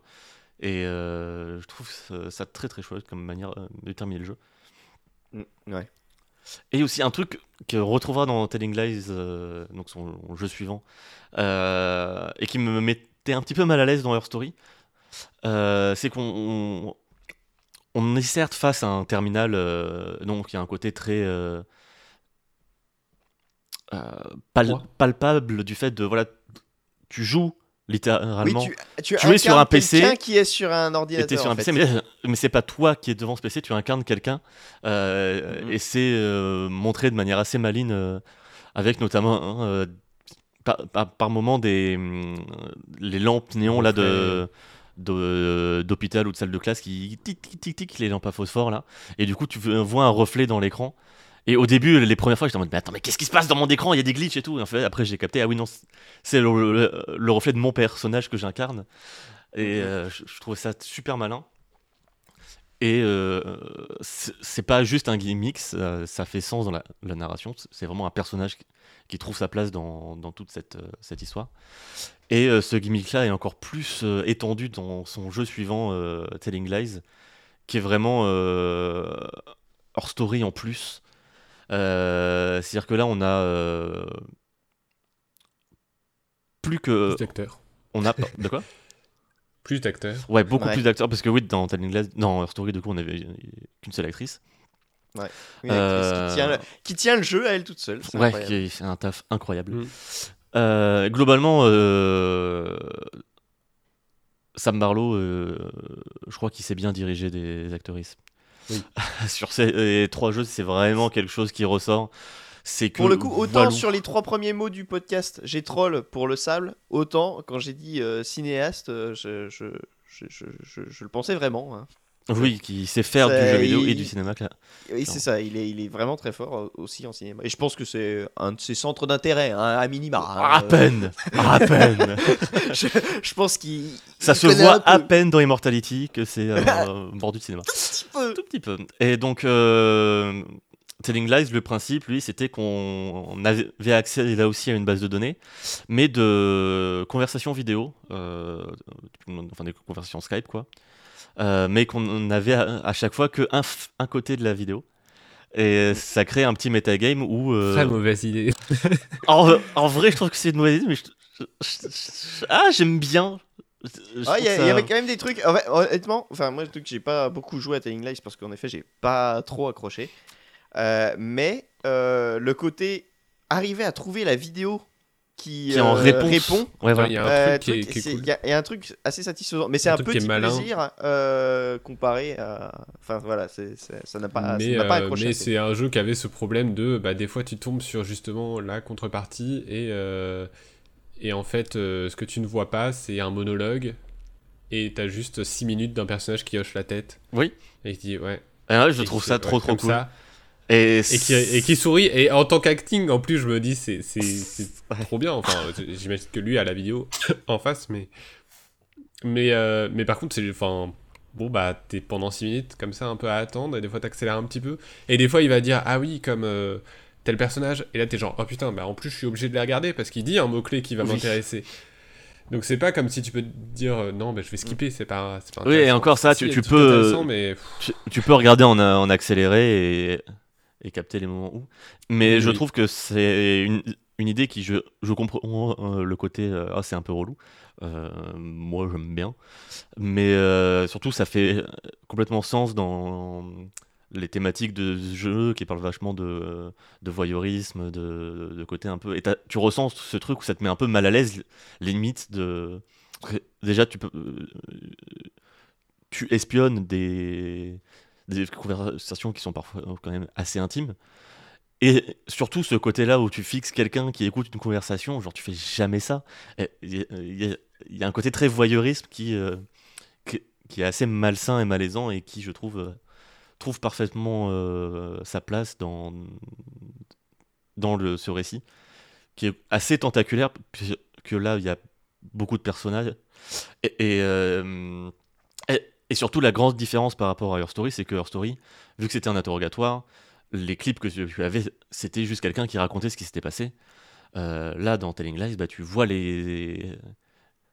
le- Tu vois le début, le milieu et la fin de l'histoire. euh, les évolutions de- des personnages, les personnages qui vont évoluer dans leurs relations, etc. Tu vas voir des moments forts de leurs relations, des... et ça euh, crée évidemment beaucoup plus de variété dans les situations euh, vues, vécues, les recherches, etc. Et donc je, trouvais le jeu pas inintéressant, euh, au contraire, même si son, son récit m'a moins euh, transporté. le côté toile, ouais, narrative, et complètement les performances des, des comédiens et des comédiennes qui est complètement maboule, qui du coup ont, ont be- beaucoup plus de, de range à montrer par rapport à, à Your Story où Mm. c'était que du témoignage. Euh, voilà, je trouve que ça reste un, un jeu super intéressant dans, dans ces gimmicks-là. d'accord là-dessus Et qui joue aussi euh, un peu plus euh, avec ce, cette seconde diégèse de euh, la personne qu'on incarne qui mène cette enquête-là, qui regarde les, qui regarde les, les clips. Mm, mm. Il y a pas mal de moments où euh, elle va interagir avec euh, euh, son extérieur. Il y a des moments où son chat va pop sur le clavier et elle va réagir. Enfin voilà, ça, ça crée plein de situations aussi qui sont euh, un peu rigolotes, un peu méta et qui, je trouve, rythment bien l'aventure. Euh, Non, mais moi, je peux, on peut pas considérer que c'est un bon jeu parce que, si je me rappelle bien, on peut pas finir le solitaire et ça, euh, c'est insupportable. Oui, parce qu'on est dans, du coup dans l'ordinateur de la personne qui cherche. Et donc, Mm. on, on a aussi tout ce jeu-là dans cette, euh, OS-là où on peut continuer à, à mener l'enquête aussi, parce que bah, un des intérêts du jeu aussi, c'est aussi de savoir qui, qui on est, qui on incarne. Euh, donc, ça c'était pour Telling Lies. Et, et vient maintenant donc Immortality. Ah, Euh, le sujet peut commencer. ouais, C'était bien de recontextualiser un petit peu, parce que c'est quand même Non, des jeux oui, très oui, particuliers. Euh, et je trouve qu'on n'est pas trop mal sorti pour euh, décrire non, un petit peu ces, ces jeux qui, qui sont quand même assez compliqués à, à décrire quand on, on les a pas en main. Euh, donc Immortality, son dernier euh, jeu qui est sorti début septembre, fin août, 30 août 31 août, 2022. 30 août. Donc vraiment, bah, c'est quasiment le septembre. début septembre. C'est quasiment le début septembre, c'est bon. Euh, La fin août, c'est le nouveau début septembre. hein. Bah voilà. Tout se décale. De toute façon, il n'y a plus de saison. Exactement, là, il fait, il fait 23 degrés aujourd'hui. hein. On est le Euh, 16 octobre. C'est vrai, non mais ça n'a aucun sens. Euh, ça fait donc euh, un mois et demi que je l'ai fait et que euh, bah, j'y pense encore euh, quasiment chaque jour, qui m'obsède. Euh, Voilà. C'est ma réaction euh, face à ce Ah ouais. Moi aussi, je tiens à ajouter, voilà, pour le coup, j'avais été très déçu par Telling Lies, mais euh, là, Immortality, c'est un chef-d'œuvre absolu. On est Ouais, d'accord. si, je suis... non, non, mais pour le coup, c'est c'est- bah, pareil que Max, j'ai pas accroché à Telling Lies et, euh, et j'avais peur en fait en faisant Immortality. Euh, J'étais bien. il est- Oui, on est d'accord, il est sur Game Pass. Oui, Oui, il est oui. sur Game Pass. C'est pour ça que j'ai joué pour Du un coup, euro. Euh, j'avais peur euh, de, bah, de retomber parce que c'est vrai que Her Story m'avait tellement plu et Telling Lies finalement m'avait déçu. Mm. Alors que c'est pas un mauvais jeu, hein, comme tu l'as dit, mais tu vois, j'avais moins accroché, du coup, ça m'avait déçu. Et j'avais peur de, bah, de l'effet Sam Barlow. Euh, et du coup, bah là, peut-être qu'il, peut-être qu'il, en fait, il nous fait un effet Nintendo. Peut-être que c'est 1 sur 2. et donc, faudra pas jouer au prochain. Je Ah pense ouais. qu'il y avait un truc aussi où- qui m'a fait particulièrement kiffer euh, Telling Lies, c'est que je l'avais fait avec un, un de mes meilleurs potes. Donc on réfléchissait ensemble et tout. Et, et- ce que je te conseille, ce que je conseille pour Telling, pour Telling Lies, et pas du tout pour, Immor- pour, Immor- pour, euh, Immortality. Immortality, vraiment, faites-le seul, euh, dans le noir, euh, quand tout le monde dort la nuit, Hmm, non. pour l'ambiance. parce que Immortality a ce truc où euh, c'est un petit peu un jeu d'enquête, mais c'est c'est aussi un petit peu un, un jeu D'horreur, d'ambiance en tout cas, Mm, mm. Ouais. Euh, de trucs un peu euh, qui te mettent des frissons dans le dos, et en même temps tu vas le chercher ce frisson dans le dos. Euh, Où tu te retournes, où tu te retournes des fois. Il y a personne qui me regarde là. et en plus, dans mon appart, j'ai vraiment tout mon appart qui est derrière moi. Donc il y a, il y a vraiment. Ouais. Euh, donc euh, là où Telling Lies et Her Story fonctionnaient par des mots, euh, euh, Immortality fonctionne par l'image, puisque Immortality parle de kinéma, de, Le du 7 cinéma. art. Euh, puisque là, ce qui va nous. Non, je vais pas commencer par ça. Le concept d'Immortality, c'est que on, on a retrouvé des bobines de trois films, donc des rushs de trois films qui ne sont jamais sortis. Euh, trois films qui ont pour point commun leur actrice principale, euh, Marissa Martel. Marcel. Euh, Marcel. Point, point, point, point, point. Voilà. C'était le. C'est pas sorcier. Blind test. Ah oui Ouais, ouais. Euh, donc voilà, le film Ambrosio réalisé en 68, c'est ça. Euh, Minsky en 70. Et Two of Everything, sorti, enfin sorti, tourné du coup, qui devait sortir en 1999. Petite anecdote, Oui. euh, moi au début, of Everything, je croyais que c'était euh, Z- euh, Zoé. Et que, euh, ils av- ils- dans les, Zoé. les- la pellicule, t'as une petite Zone of the abréviation. C'est non non, c'était 2 Ah E. Et je, je, en fait, je Ah. voyais un Z à la place du 2. Et euh, au début, je me dis, bon, bah voilà, le film s'appelle Zoé. Et puis, Moi c'est a Zoé. Et toi, c'est quoi ton petit nom? Je, voilà, voilà, c'était l'anecdote inutile. Oui, oui, oui, non, c'est 2 OE. Bah, ça me rappelle quand j'ai passé 30 heures à, à- pas comprendre pourquoi j'avais un point sur la, la boussole de God of War, alors qu'en fait c'était le O de West. Yes, parfait. Et donc, on, on- on- on a cette base de données avec. euh, on a encore, encore une base de données, hein, c'est un peu le, le petit kink de Sam Barlow, euh, avec ces, ces rushs de ces trois films, en sachant qu'on a accès certes au rush des tournages, mais aussi au rush des répétitions, euh, euh, voire même des castings. Donc, il y a aussi ce truc un peu délicieux de- de- d'avoir ac- accès au à l'envers du décor de la, des making-of et la manière de créer les films.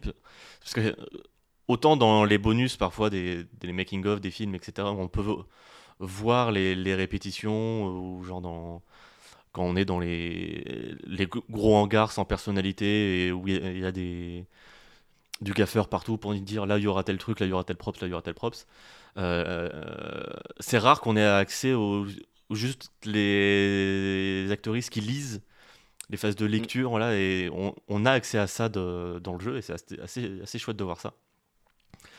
Et euh, Autre cette- truc euh, cool, euh, c'est les, les, les petites scènes qui, tu sais, euh, que j'ai envie de dire, les effets normaux, tu vois, des nuls, où t'as genre juste euh, le mec qui prend une pomme. Et c'est ça, vraiment, la, Oui. la, la séquence, c'est Oui. quelqu'un qui prend une pomme. les, les, oui, les, euh, les tournages d'inserts, euh, de plein d'inserts, Ouais, ouais. bah, le c'est- tiroir.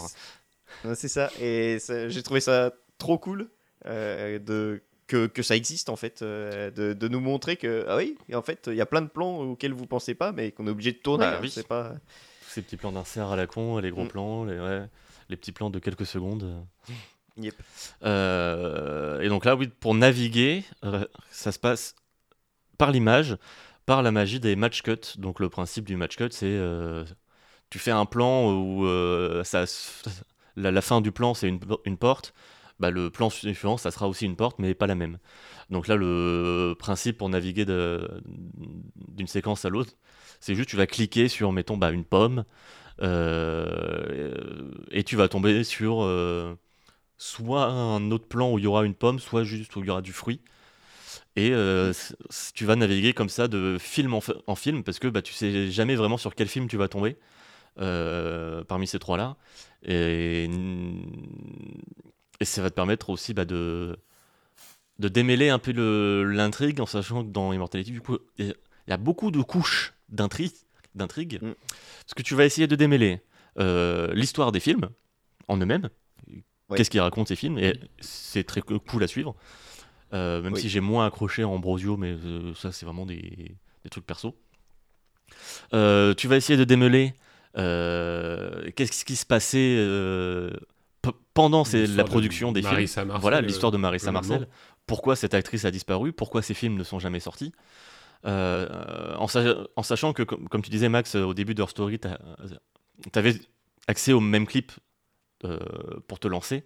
Euh, là, au début de Immortality, tu as accès à un, clip où euh, tu es dans un talk show, où c'est Marissa Marcel qui va parler de, son film dans son talk show. Et tu as accès très vite aussi à un autre film, un, autre clip du coup du réalisateur, d'un des réalisateurs des films du restaurant de Minsky, qui va te donner aussi un autre, un autre mystère à élucider qui va te dire que euh, si ce film n'est pas sorti, c'est aussi parce qu'il y a eu un accident concernant euh, un gars. Et tu vas te dire, attends, mais c'est quoi cet accident, etc. Donc tu as aussi ça à démêler. En sachant que, évidemment, dans, dans tous ces, ces, clips de répétition, de repérage, etc., tu vas vite repérer qu'il se passe des trucs un peu louches, des histoires euh, mm. Un petit peu bah, d'abus de, de pouvoir, euh, un peu d'abus sexuels, de... C'est pas un jeu qui parle de choses euh, très jojo. Ah ouais, non, c'est pas. Ça rejoint un peu le, ouais, les tropes à la Mulholland Drive de euh, bah, le, Hollywood un peu pourri. Mais c'est pas non plus un jeu qui. Enfin, ça met mal à l'aise, mais il va pas non plus exagérer les choses de ouf. Oui, oui, oui. Sur Ambrosio, le réalisateur, c'est avec des petites remarques, euh, des petites remarques euh, qui sont genre hmm, à la fois qui s'inscrivent bien dans son époque, mais qui aujourd'hui te mettent mal à l'aise. Il euh, n'y a pas de littéralement de scène. non, moi je vois pas de problème. donc ça va évidemment être mal à l'aise, mais ça va mettre mal à l'aise aussi de par le contexte des sorties des films. Oui, complètement. C'est fait de manière très juste. Mm, mm. oui. oui, et puis d'ailleurs, les personnages ont pas les mêmes réactions que nous parce que bah, les personnages sont s'inscrivent dans l'époque et à l'époque c'était normal. Oui, il y a aussi ce, le jeu aussi du bah, de la place de Marissa Marcel qui euh, au début d'Ambrosio est une petite euh, jeune qui débute et euh, on va lui mettre vraiment ça dans la gueule de t'es une petite jeune, t'es toute mignonne, et en même temps, si tu veux que ta carrière d'école, bah, il faut que tu acceptes certaines choses.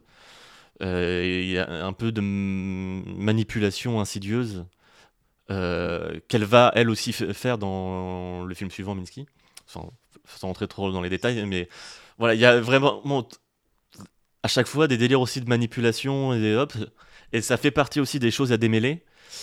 Et, ça va euh, aussi jouer dans les niveaux de lecture des, des rushs tournés. Quand on voit les, les personnages enfin, jouer leur rôle. Et parfois des moments où on capte que euh, c'est aussi un peu eux, humainement, les comédiens, comédiennes qui vont parler et qui vont impacter leur performance. parce que c'est ça qui est cool aussi dans le, dans le jeu, c'est qu'on voit pas que les rushs qui finissent dans le film. On voit parfois des rushs où ils sont en mode bon, stop, on recommence, là ça va pas du tout, vous n'êtes pas du tout dans, mm. dans la bonne énergie. Et nous, on va dire attends, mais qu'est-ce qui se passe? Pourquoi là ils sont dans. Il y a cette ambiance-là un peu chelou dans, dans ce tournage-là et euh, Mm. ça fait partie des choses à démêler. Et puis moi, le. on- Vas-y, vas-y. Quand on démêle tout ça, ce qui, et c'est ça que je trouve fascinant dans, dans toutes ces couches, c'est qu'elles se répondent. Oui, complètement. que L'écriture des films va en fait répondre aussi à euh, l'écriture de Marissa Marcel Oui. et une autre couche aussi euh, que tu mentionneras peut-être plus tard. Oui. Oui, les, les films en euh, eux-mêmes racontent euh, ce qui se passe dans leur tournage et c'est D'ailleurs, on n'a pas fait de disclaimer. hein. On n'a pas fait de disclaimer pour dire qu'il est possible que un moment, ça commence à spoiler. Jean, je le dirai clairement euh, et euh, Ouais, j'allais pas tarder à le faire. voilà. Euh, donc, euh, donc voilà. Si, si vous voulez découvrir Immo- Immortality, et du coup j'ai l'impression qu'on vous le conseille Oui. tous les trois, Le- Euh, Les mots shader ont été lâchés quand même. et ben vous pourrez à un moment arrêter l'écoute du podcast Ah. et, euh, et, et- et vous y. Prendre le Game Pass à 1€ euro et, y aller quoi. Exactement. Ça vous prendra euh, quoi 5-6 heures? Moi j'ai mis 12-13 heures. 12-13 heures Ouais. Ouais, il y a eu un moment hein, où je me suis dit, bon, ok, je finis là, quoi. Non, aussi 5-6 heures, c'était ma première session, et c'était assez long. Et après, j'y suis retourné. oui, ça prend même la petite dizaine d'heures, je pense. ouais. Moi, la, la première session, je me suis arrêté quand j'ai vu le générique. Oui, Je le, attention, euh, c'est comme Nier Autom- Automa- Automata. Quand vous, vous voyez le premier générique, euh, bah, continuez. hein, il a... Je sais pas quels sont les, les triggers pour le aucune déclencher. idée, parce que moi le générique je l'ai eu à 12 heures. hein, de- Ah ouais, putain. Moi, Ah je ouais, l'ai eu alors super- que moi, ouais, je sais.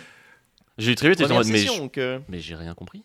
je pense en 4 heures, en 4 heures j'avais le générique et ouais en plus euh, enfin ce qui déclenche le générique c'est genre t'as une réplique et euh, t'as le générique qui se déclenche et tu fais enfin quand t'es au bout de 4 heures de jeu moi j'ai fait quoi? C'est vraiment j'étais ultra euh, pas, pas frustré mais j'étais vraiment je me dis mais attends ouais, je suis peut-être con tu vois?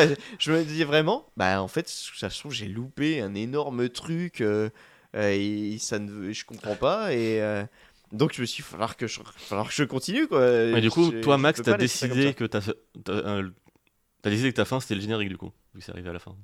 Non, non, euh, je sais plus. Genre, j'ai. Bah, tu sais, je... soit je notais, soit je. Oui, je crois que j'ai noté les mots-clés, enfin, ou les... pas les mots-clés, mais les... les trucs sur lesquels Ouais. je voulais encore cliquer. J'ai eu le générique que je m'attendais plus, puisque j'avais vu tout le monde dans mes amis me dire euh, Je comprends pas, j'ai eu le générique au bout de 3 heures, faut pas s'arrêter là et tout. Moi, au bout de 11 heures, j'avais toujours pas le générique, donc quand je l'ai eu enfin, j'avais vraiment. euh, une bonne lisibilité sur toute l'histoire et tout Ouais. ça, donc j'aurais pu m'arrêter là. Je crois que j'ai joué peut-être encore une demi-heure de plus, mais c'est vrai que ça, ça- je me suis arrêté peu après. Mm. Non, moi j'ai eu la chance d'avoir un- de- tomber assez tard sur un clip qui est formidable, le- un clip de 6 minutes euh, avec euh, un lip sync sur une reprise de, de Candy Says. Mm. Et je me suis dit, ok, c'est ma fin. Euh, plus beau moment que j'ai jamais vu, enfin, c'est- fou. Et donc, puisqu'on parlait des différentes strates, il y a en effet une, euh, en- encore une strate un peu plus mystique qu'on va découvrir euh, un peu par accident, euh, euh, mais qu'on est un peu euh, obligé de découvrir euh, à un, moment, un, moment, un moment ou un autre. Pour, euh, Ah d'ailleurs, la manette aide. Oui, il paraît que la manette. jouer à la aide. manette. La manette Ah, pareil, aide à je- fond. En fait, euh, en jouant, moi, je- j'ai joué sur console et du coup, euh, euh, voilà, les vibrations et tout, je, je me suis et quand j'ai compris que les vibrations avaient un sens et tout, j'ai fait, attends, putain, mais sur Mais euh, la- PC, euh, la- c'est chiant. Bah non, parce qu'il y a la musique. Et, euh, Non, oui, oui. il y a d'autres types. Il y a d'autres euh, Il y a, euh, d'autres, euh, il y a d'autres astuces, mais tu vois, euh, enfin, c'est vrai que euh, pour le coup, à la fin, moi, je, enfin, je le faisais plus que, tu vois, enfin, vraiment. euh, Oui, tu recherchais ça, quoi. je- tu recherches ça. ouais, je, je recherchais, je recherchais les vibrations. Oui, non, mais c'était vraiment la musique. C'est marrant parce qu'à chaque fois au dé- début, t'es en mode, mais pourquoi la musique elle, elle s'excite là Ça n'a pas de sens. Mm, mm, Je regardais mm. Karim Debache aussi découvrir le jeu. Mais pourquoi la musique elle fait ça? Et tout le monde est là, non, non, t'inquiète, euh, t'inquiète, tu verras. Non, oui, y a des... mais il y a aussi ouais, des... d'autres types, d'autres séquences à trouver Oui. où là il n'y a pas de musique et t'as aucun indice euh, si tu joues au clavier euh, souris. Mm. euh, Euh, donc, et, et alors que t'as une petite vibration à la manette. Ok. Euh, donc voilà, c'est là où si vous n'avez pas fait euh, le jeu, bah, merci d'avoir écouté cet épisode. On vous retrouve dans un mois. Euh, Parce que j'ai envie qu'on en parle là ensemble euh, euh, de cette couche-là, cette troisième couche-là mystique. Euh, donc bah, merci hein, d'avoir écouté, c'est sympa. Ouais. Et euh, on fera une Merci, conver- faites le jeu. Et, vous Et pourrez sinon, vous pouvez vous regardez le sommaire de l'épisode et vous voyez quand est-ce qu'on clôt. Et vous Ah oui. pourrez écouter nos au revoir. C'est vrai, ce qui est euh, très important. On se retrouve à ce timecode. Exactement. Ici Fouane. Rendez-vous à 2h10 pour la fin du podcast. Et donc oui, euh, cette troisième couche avec ces ces genres de déités, C'est infini. ouais, ces infinis vampirisant l'art, euh, et qui sont un peu aussi des, des genres de des genres d'actrices et d'acteurs aussi, puisqu'ils incarnent d'autres Ouais, ouais. personnes et qui Moi, donnent je- lieu je à des, ça à des- limite à comme, des euh, séquences vraiment un peu creepy aussi. euh. Je voyais ça limite comme des, des espèces. bah, un peu des muses, mais tu sais, Mm. qui s'incarneraient dans le truc. Et du coup, enfin, tu sais, vu qu'on dit que les muses, c'est censé te donner l'inspiration, mais là, du coup, ils s'incarneraient en toi. Bah, D'autant que dans Minsky, il y a complètement cette thématique de la muse, euh, oui. et même aussi dans Ambrosio euh, au final. Euh, ils s'incarnent en toi pour, bah, pour faire vivre l'art. Ah Mais à ce Pardon. truc un peu ouais de euh, ça euh, m'a fait penser euh, à Twin Peaks The Return au final.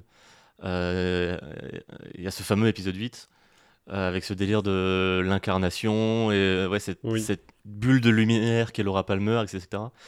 Ça aide aussi avec cette photo de, de noir et, blanc qui est qui fait évidemment enfin qui m'a évidemment fait penser à la- au traitement du noir et blanc de l'épisode 8 de Twin Peaks. Oui. Et euh, Mais, mais là encore, c'est toute une strate qu'on peut aussi interpréter de façon très littérale, en mode vraiment possession. c'est des euh, vampires. euh, ils Ouais, voilà. Et, Mhm. et en même temps, bah, ça a aussi une symbolique sur, euh, évidemment, euh, ce qu'on nous a raconté sur euh, Marissa Marcel et, et les personnages autour d'elle. Et c'est vrai que. Et sur l'art et la création en elle-même, sur l'inspiration, sur. euh, ouais. Moi, j'ai compris qu'il y avait un truc chelou très vite parce que quand tu vois les premières images de euh, donc j'allais dire Zoé j'ai vraiment dans ma tête c'est euh, euh, donc euh, Two of Everything où tu tu sais eh, bah c'est Marissa Marcel n'a pas vieilli Oui. et là tu Mm. fais attends puis tu, re- tu regardes les dates et tu fais bah tiens à un moment je me suis dit Il y a 30 ans d'écart quand même entre les deux. je, me- je me dis, attends, c'est vraiment, genre, c'est vraiment. j'ai, à un moment, j'ai eu un doute où je me suis dit, peut-être, tu sais, ils avaient pas les moyens, tu vois, de le faire. tu vois, je me suis vraiment dit, tu sais, c'est, c'est pas un gros jeu, donc Oui, je me mais suis ils ont crimé les autres en plus. Donc, euh, euh, tu vois, et c'était, c'est, voilà, ouais, il y avait un truc, euh, Oui, alors que le, le réalisateur, oh, lui, tu le ouais, vois qu'il a bien vieilli. ouais. euh, et, euh, et, et j'étais vraiment, Ce qui est bizarre d'ailleurs. euh, vraiment, euh, là, tu vois, tu te dis, Il y a un il y, a- truc. il y a un- il y a un truc, il y a un truc. Et euh, donc, ouais, c'est vraiment le premier truc où je me suis dit, faut que je comprenne, et... mais c'est- c'était pas simple, hein. C'est- ça, ça a mis le temps. hein. Mhm. Et ouais, ce, ce truc fou de ces séquences de jeu de euh, passer en, de re- reculer, puis de re-avancer, puis de re-reculer, puis de re-avancer.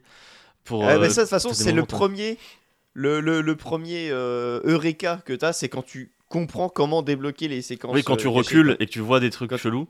Et le deuxième Eureka, c'est avec le frame by frame. Euh, Ouais. Oui, voilà. D'ailleurs, la, la- bah, la séquence justement de. hum, Une des séquences qui m'a glacé le sang aussi, mais euh, d'une manière délicieuse, c'est euh, la séquence justement où on voit la mort de l'acteur, euh, je ne sais plus comment Ouais. il s'appelle, Oui. où il se fait tirer dessus par accident, et qu'après du coup tu vois. euh, c'est pas les, tellement les un ones accident. qui, enfin les, les autres, les infinis, Mm. qui le font, et qu'après tu, tu, vois, tu vois du coup la mort du deuxième infini, mais vu que tu sais que ils, peuvent pas euh, mourir euh, autrement que par le feu, et que tu as ce moment où tu as le zoom sur l'œil, et je sais pas si vous l'avez vu, cette séquence-là où tu as le zoom sur l'œil, et qu'après ça sort, tu sors Mm. de la toile et t'es dans le cinéma avec la meuf de Two of Everything Qui, qui, du coup, te regarde et qui. qui te regarde, je je l'ai vu.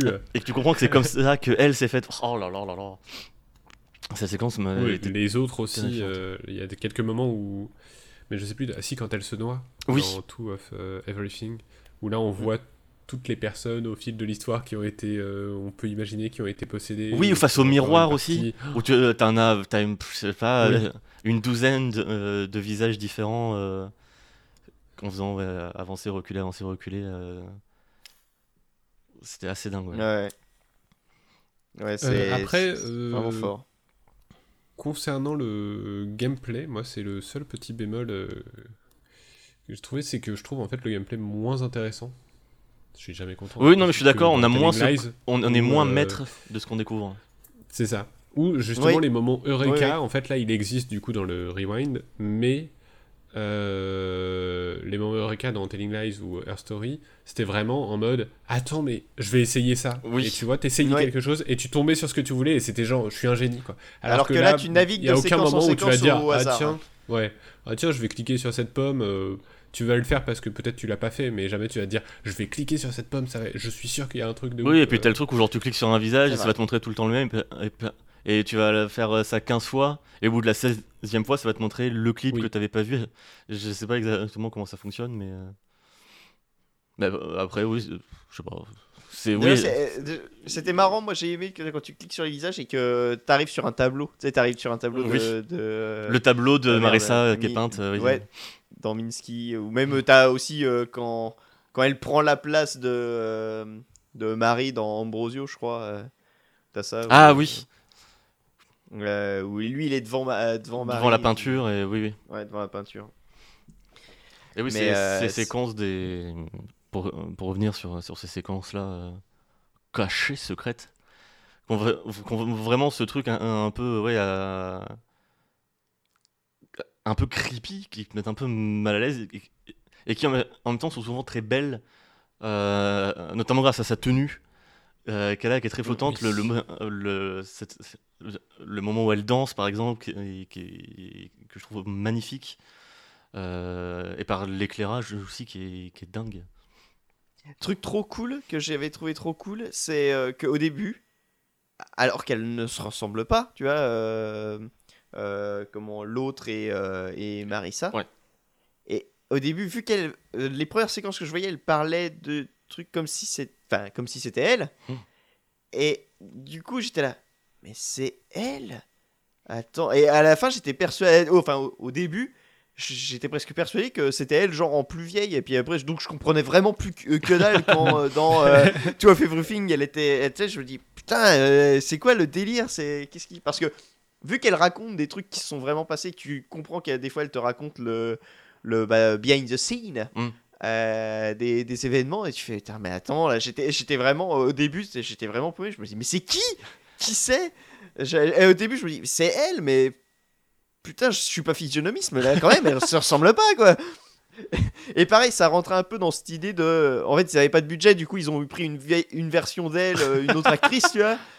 Et, euh, et j'étais vraiment paumé au début. euh, mais euh, plus, du coup, il y a un truc que je ça m'a vraiment donné envie de, de trouver. de assez comprendre. délicieux, c'est que dans ce premier clip justement qu'on te donne dans le talk show, on te donne quand même accès à, à- à- quand, quand tu fais le reverse Oui. à des Oh, pas- séquences vraies où moi c'est les euh, c'est les premiers moments où j'ai découvert justement ces, ces autres ces infinis et j'étais là mais qu'est-ce qui se passe? C'est quoi c'est qui- celle-là qui parle de euh, oui on on naviguait le seul moyen de nous tuer c'est de nous brûler etc etc. et quand tu et quand tu repars et que tu as l'image qui est de plus en plus que de moins en moins belle euh, euh, parce que tu as genre deux ou trois allers-retours à faire dans cette séquence-là. Ou ap- après, tu as le mec aussi qui est avec elle. Et l'image est tellement euh, baveuse. Même le- leur visage, genre le gars, ça lui fait des yeux trop creepy. Limite un peu le, le Willem Face là, de, la peinture. Ah, ça me mettait trop mal à l'aise. Mais moi, il se trouve que j'ai trouvé la. Mais j'imagine que vous aussi, mais c'est vrai que j'avais pas encore trouvé les... justement le principe du rewind, Mhm. et j'ai vu la séquence de... de... du feu. De, ouais, de, de dernière fin, séquence, euh, la dernière oui. séquence. Ah oui, t'as eu la séquence séquence. du, feu avant d'avoir les. rewinds? Avant de connaître, ouais. Ah ouais Et du coup, j'étais vraiment en mode, qu'est-ce qui se passe, tu vois, c'est ultra Ah ouais, ouais, moi, je crois que je l'ai eu assez tôt, hein, ça m'a celle-là très aussi. mal à l'aise. Ah, moi, la séquence du feu, Ouais, je j'ai l'ai eu très très tôt. tard. ouais. Ah non, bah, et, en- le pire, c'est alors, Ambrosio. je- je- sur, oui, oui, je crois, moi j'étais en train de, de- ah, parce que moi j'ai essayé d'être, je me suis dit, attends, au début je commençais à aller partout et vu qu'en effet il n'y a pas de, comme dans les autres jeux, c'est pas toi qui va déterminer où tu vas, Ouais. c'est- un peu la- au hasard. Je me suis dit, attends, ce que je vais faire, je vais essayer de comprendre les films d'abord. Et, euh, et donc je me suis mis ça aussi pareil, pour le coup très bon outil de pouvoir euh, ranger par ordre chronologique réel ou ordre chronologique des films euh, ça, euh, moi pour moi, ça a été salvateur. Sinon, je crois que j'aurais, euh, je, je me serais complètement perdu. Et, euh, et du coup, je me suis dit, attends, c'est un premier film. Tu vas faire Ambrosio dans l'ordre et essayer de comprendre cette histoire machin et du coup des fois bah j'allais quand même à d'autres films et, et à un moment je suis tombé ouais sur le truc et là tu fais what the fuck? Ça, elle est longue. ah, elle est- ouais, mais Oui, oui, oui. oui. Et, Non, euh, et surtout que ça te débloque le succès euh, la fin de euh, oui, comprendre ce qui est Marissa arrivé Marcel. Marissa. Bah, Non, j'ai pas compris. Et, et- et t'es- je fais Ouais. j'étais censé comprendre mais Et quand j'ai quand j'ai eu accès au rewind, du coup, je suis tout de suite revenu sur cette séquence pour en mode Mm. attends, mais il y a peut-être autre chose de caché. Et là, j'ai été traumatisé à tout jamais. Je Oui. pense. Mais il y a aussi le, le truc où, euh, quand tu vas dans, dans le bon sens, t'as des petits, des petits inserts discrets, euh, très flashy, un peu comme euh, quand Taylor Dorden met des, des beats Mm. dans la pellicule. T'as des petits euh, flashs où tu vois qu'il y a un truc une tête ou un, un truc un peu creepy. Et j'ai eu ça sur le, le plan final de euh, Minsky, avec euh, Marissa qui est au milieu, qui se retourne avec les deux statues oui de chaque côté, où je trouve que le plan euh, est très très beau, et où là tu as juste le flash où tu devines en une fraction de seconde que tu as deux cadavres à côté, la tête coupée avec le sang qui coule autour du cou, et là, Mm. quelque chose Et du coup, dès que j'ai capté qu'on pouvait revenir sur ça, euh, je, je vais vite revenu dessus, parce que vraiment cette image, elle, me- elle s'est imprimée sur ma rétine. Ah, tu vois, moi, j'ai- j'avais pas vu la, j'ai vu la séquence euh, à l'envers, en gros. Enfin, que je... mais j'avais pas vu l'image subliminale. Donc, euh, je devais peut-être. Je pense que le jeu, en fonction de justement si tu, tu sais, si tu as commencé à, à, à découvrir le- la, la couche euh, inférieure. euh, c'est peut-être ça, je sais pas, non, je sais pas si c'est ça qui Non, déclenche. non, fin non, du parce mais tu continues de les avoir, euh, parce que tu les cherches après. euh, Ouais, bah, je sais pas. Je... je- Après, peut-être que vu que j'avais les vibrations, c'est peut-être ça aussi. Je l'ai Mm. fait avant, euh, j'ai fait le retour arrière avant euh, que le jeu fasse la... le pop. Ah, peut-être que c'est pas synchro, ouais, je sais pas. Je sais pas. Bah, parce Bon, que après, tu sais, les, coup, les vibrations, euh, elles sont quand même enfin, assez étalées, tu vois. C'est vraiment, tu sais que. Ah là, euh, Dans sais, ça, ça- ouais, ok. Après, du coup, oui, euh, tu, on- tu avais déjà parlé des- du travail euh, des acteurs sur les précédents jeux, qui là euh, est aussi euh, abyssal, quoi. Oui, bah, euh, parce que plus- toutes ces couches de lecture là, Mm. eux, c'est des couches d'interprétation euh, ouais, Mm, C'est mm. ça. Donc là, c'est des acteurs qui jouent des acteurs. euh, qui- se manipulent entre eux. Genre, mm, le taf de euh, justement Marissa- euh, Marcel dans Minsky, où euh, elle joue, euh, bah, du coup, Marissa Marcel, qui euh, joue le, le- personnage de son film, qui en plus essaye de séduire le gars. euh, euh, sous les yeux du réal qui euh, tu sens qu'il y a un truc aussi- enfin ouais c'est d'un d'un niveau euh, Mm, mm. Ouais, non, sacrée, euh, sacrée interprétation. Mm. C'est, je trouve ça marche. Euh, Et Enfin, euh, de fort. reconstitution des, reconstitution des époques. euh, Oui, en termes de cinéma, des ouais. formats d'image. format Mm, d'image, de lumière, d'esthétique. la- euh, ouais, la colorimétrie, elle est. Mm. La Euh, non, en je fait, trouve le film magnifique. euh. ce qui est trop cool, c'est que euh, tu reconnais les films juste à la, la gueule de l'image en fait. T'as li- Mm. limite euh, un une porte euh, filmée dans n'importe lequel des films, tu sais dans quel film ça vient. Mhm. Bah, t'as le repère, déjà, vu, vu qu'on choisit pas dans quel film on atterrit, format. t'as le repère évidemment ouais, voilà, du, du, du ratio. Du, format. Très vite, pour, pour très vite euh, savoir de- dans quel film t'es. Euh, même si après, euh, tu comprends vite avec les.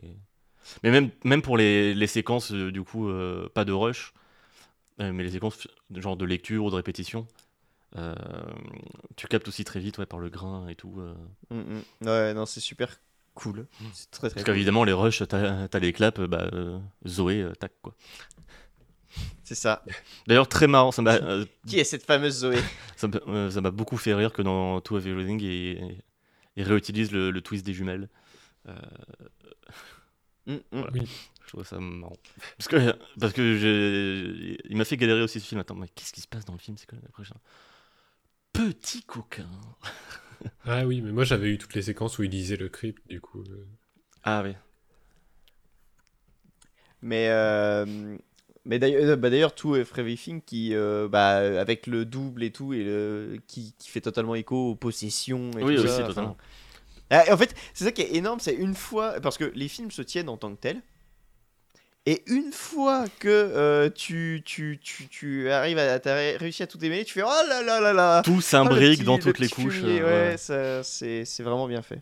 Mhm. Et comme tu dis, ouais, à chaque fois, il y a, y, a, il y a un rapport avec le, la méta-histoire. C'est ça.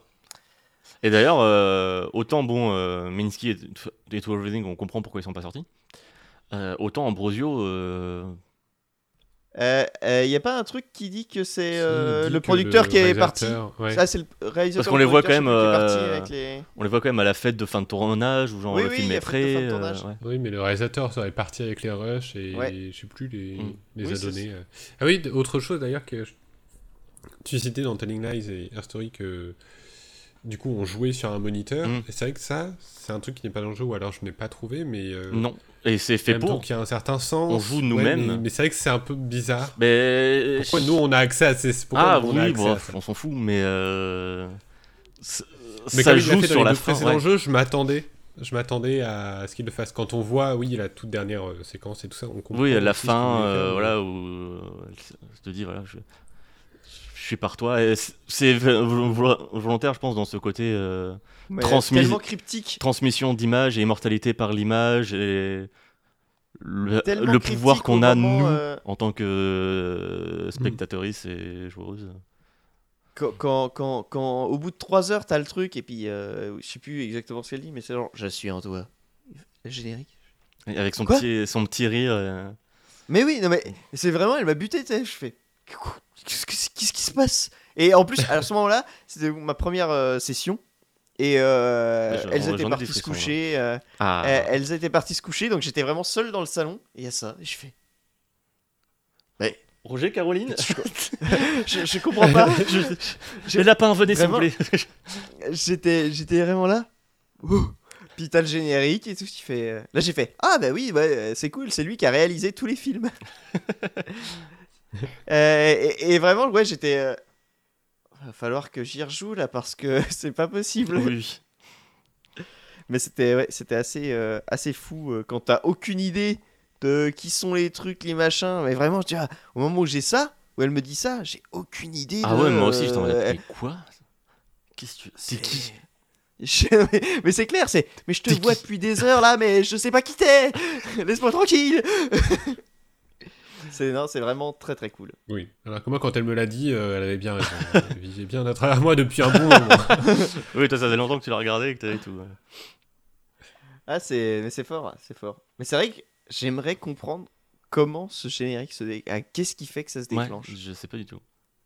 Parce que je, je- tu vois, enfin. Parce que moi, en plus, c'est pour- vraiment déclen- déclen- euh, déclenché, genre, euh, euh, après les 3-4 heures, quand j'ai eu le- la séquence du feu, justement. Donc c'était vraiment là et Mm. Ah, ah, Ouais.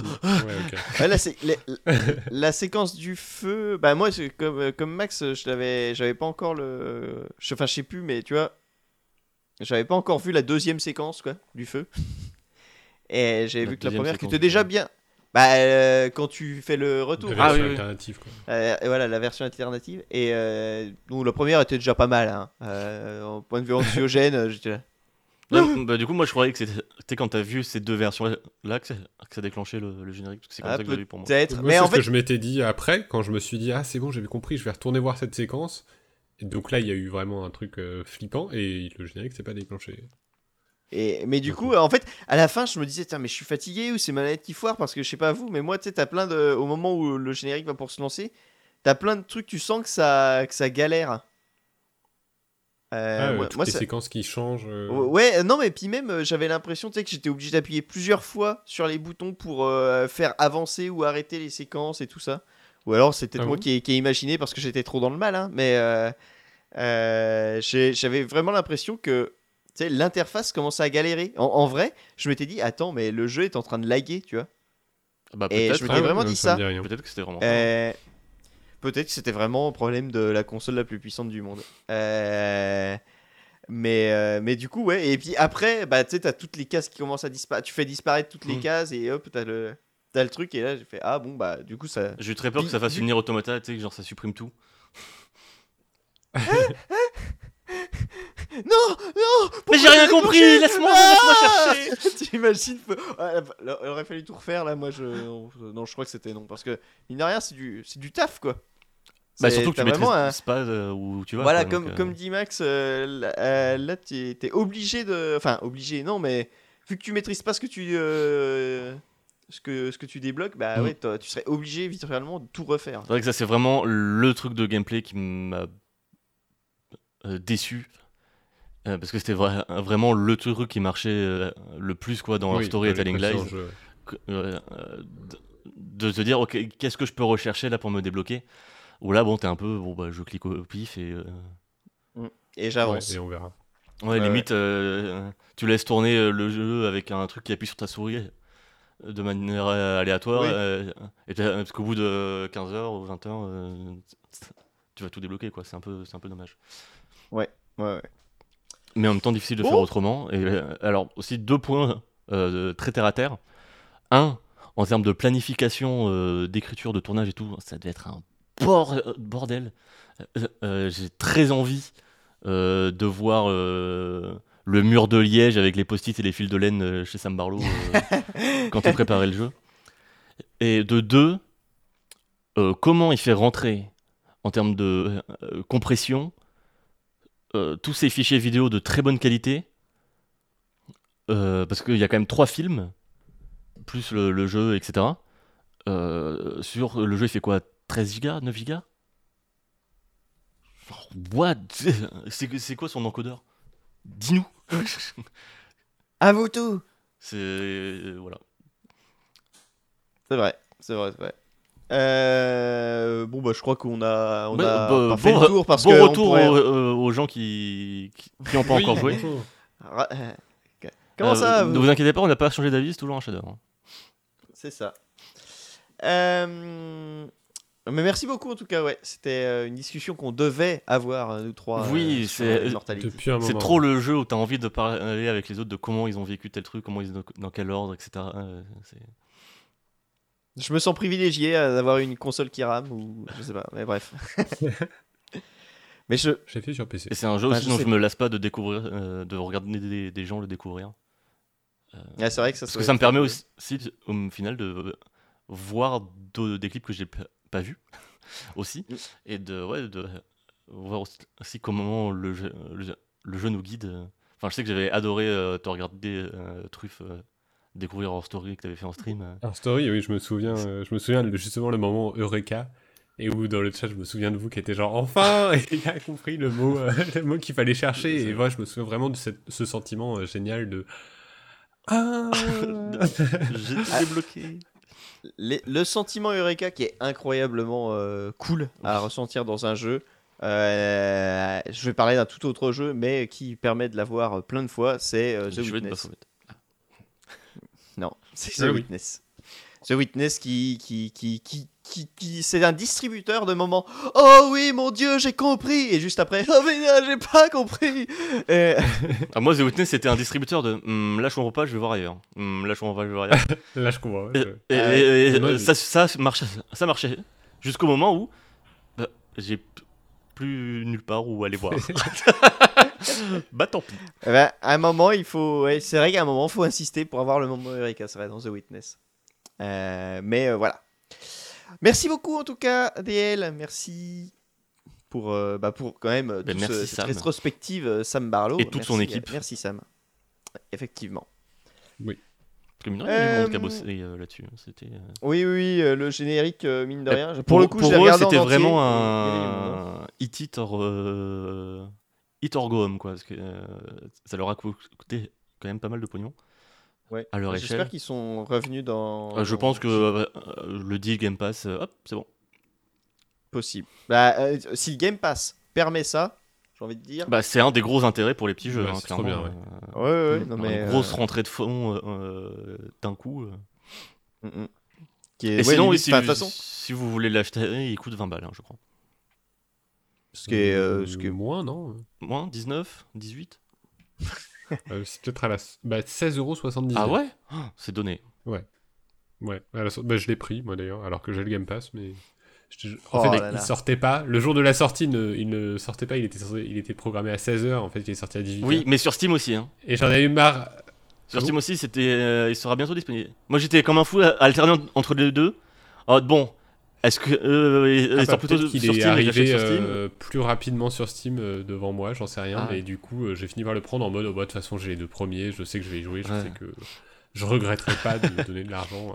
euh. Oui, c'est vrai que pour le coup, même sans avoir apprécié Telling Lies, je regrette pas de l'avoir Oui, acheté je- parce que potentiellement dit, il a, euh, il a oh, permis de faire Immortality euh, aussi, euh, mon achat. Oui, donc euh, let's go. Euh, voilà qui va clore euh, cet épisode 32 du Club Moutarde. On espère que l'écoute vous aura été douce. Euh, et, euh, et puis on vous dit bah, à, au mois prochain.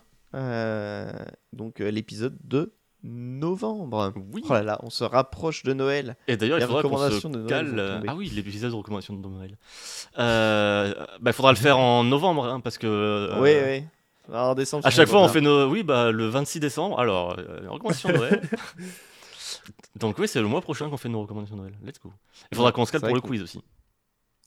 Il faudra Puisque le quiz a officiellement le repris. quiz.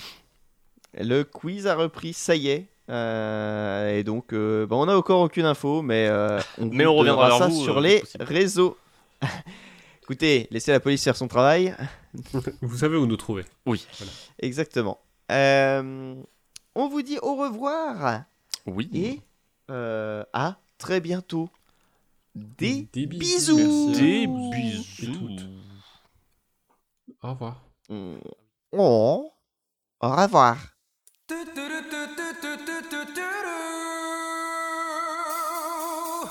Crème moutarde.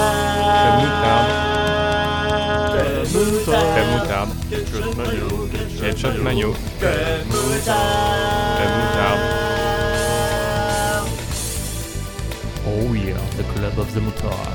C'est fini El club del moutardo. Crème moutarde.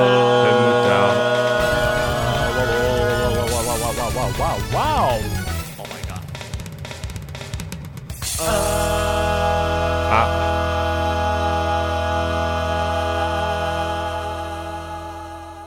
Ah oui, il faut couper.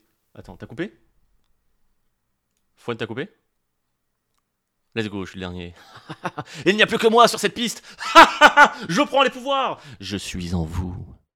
Puis je prends une chips que je mange.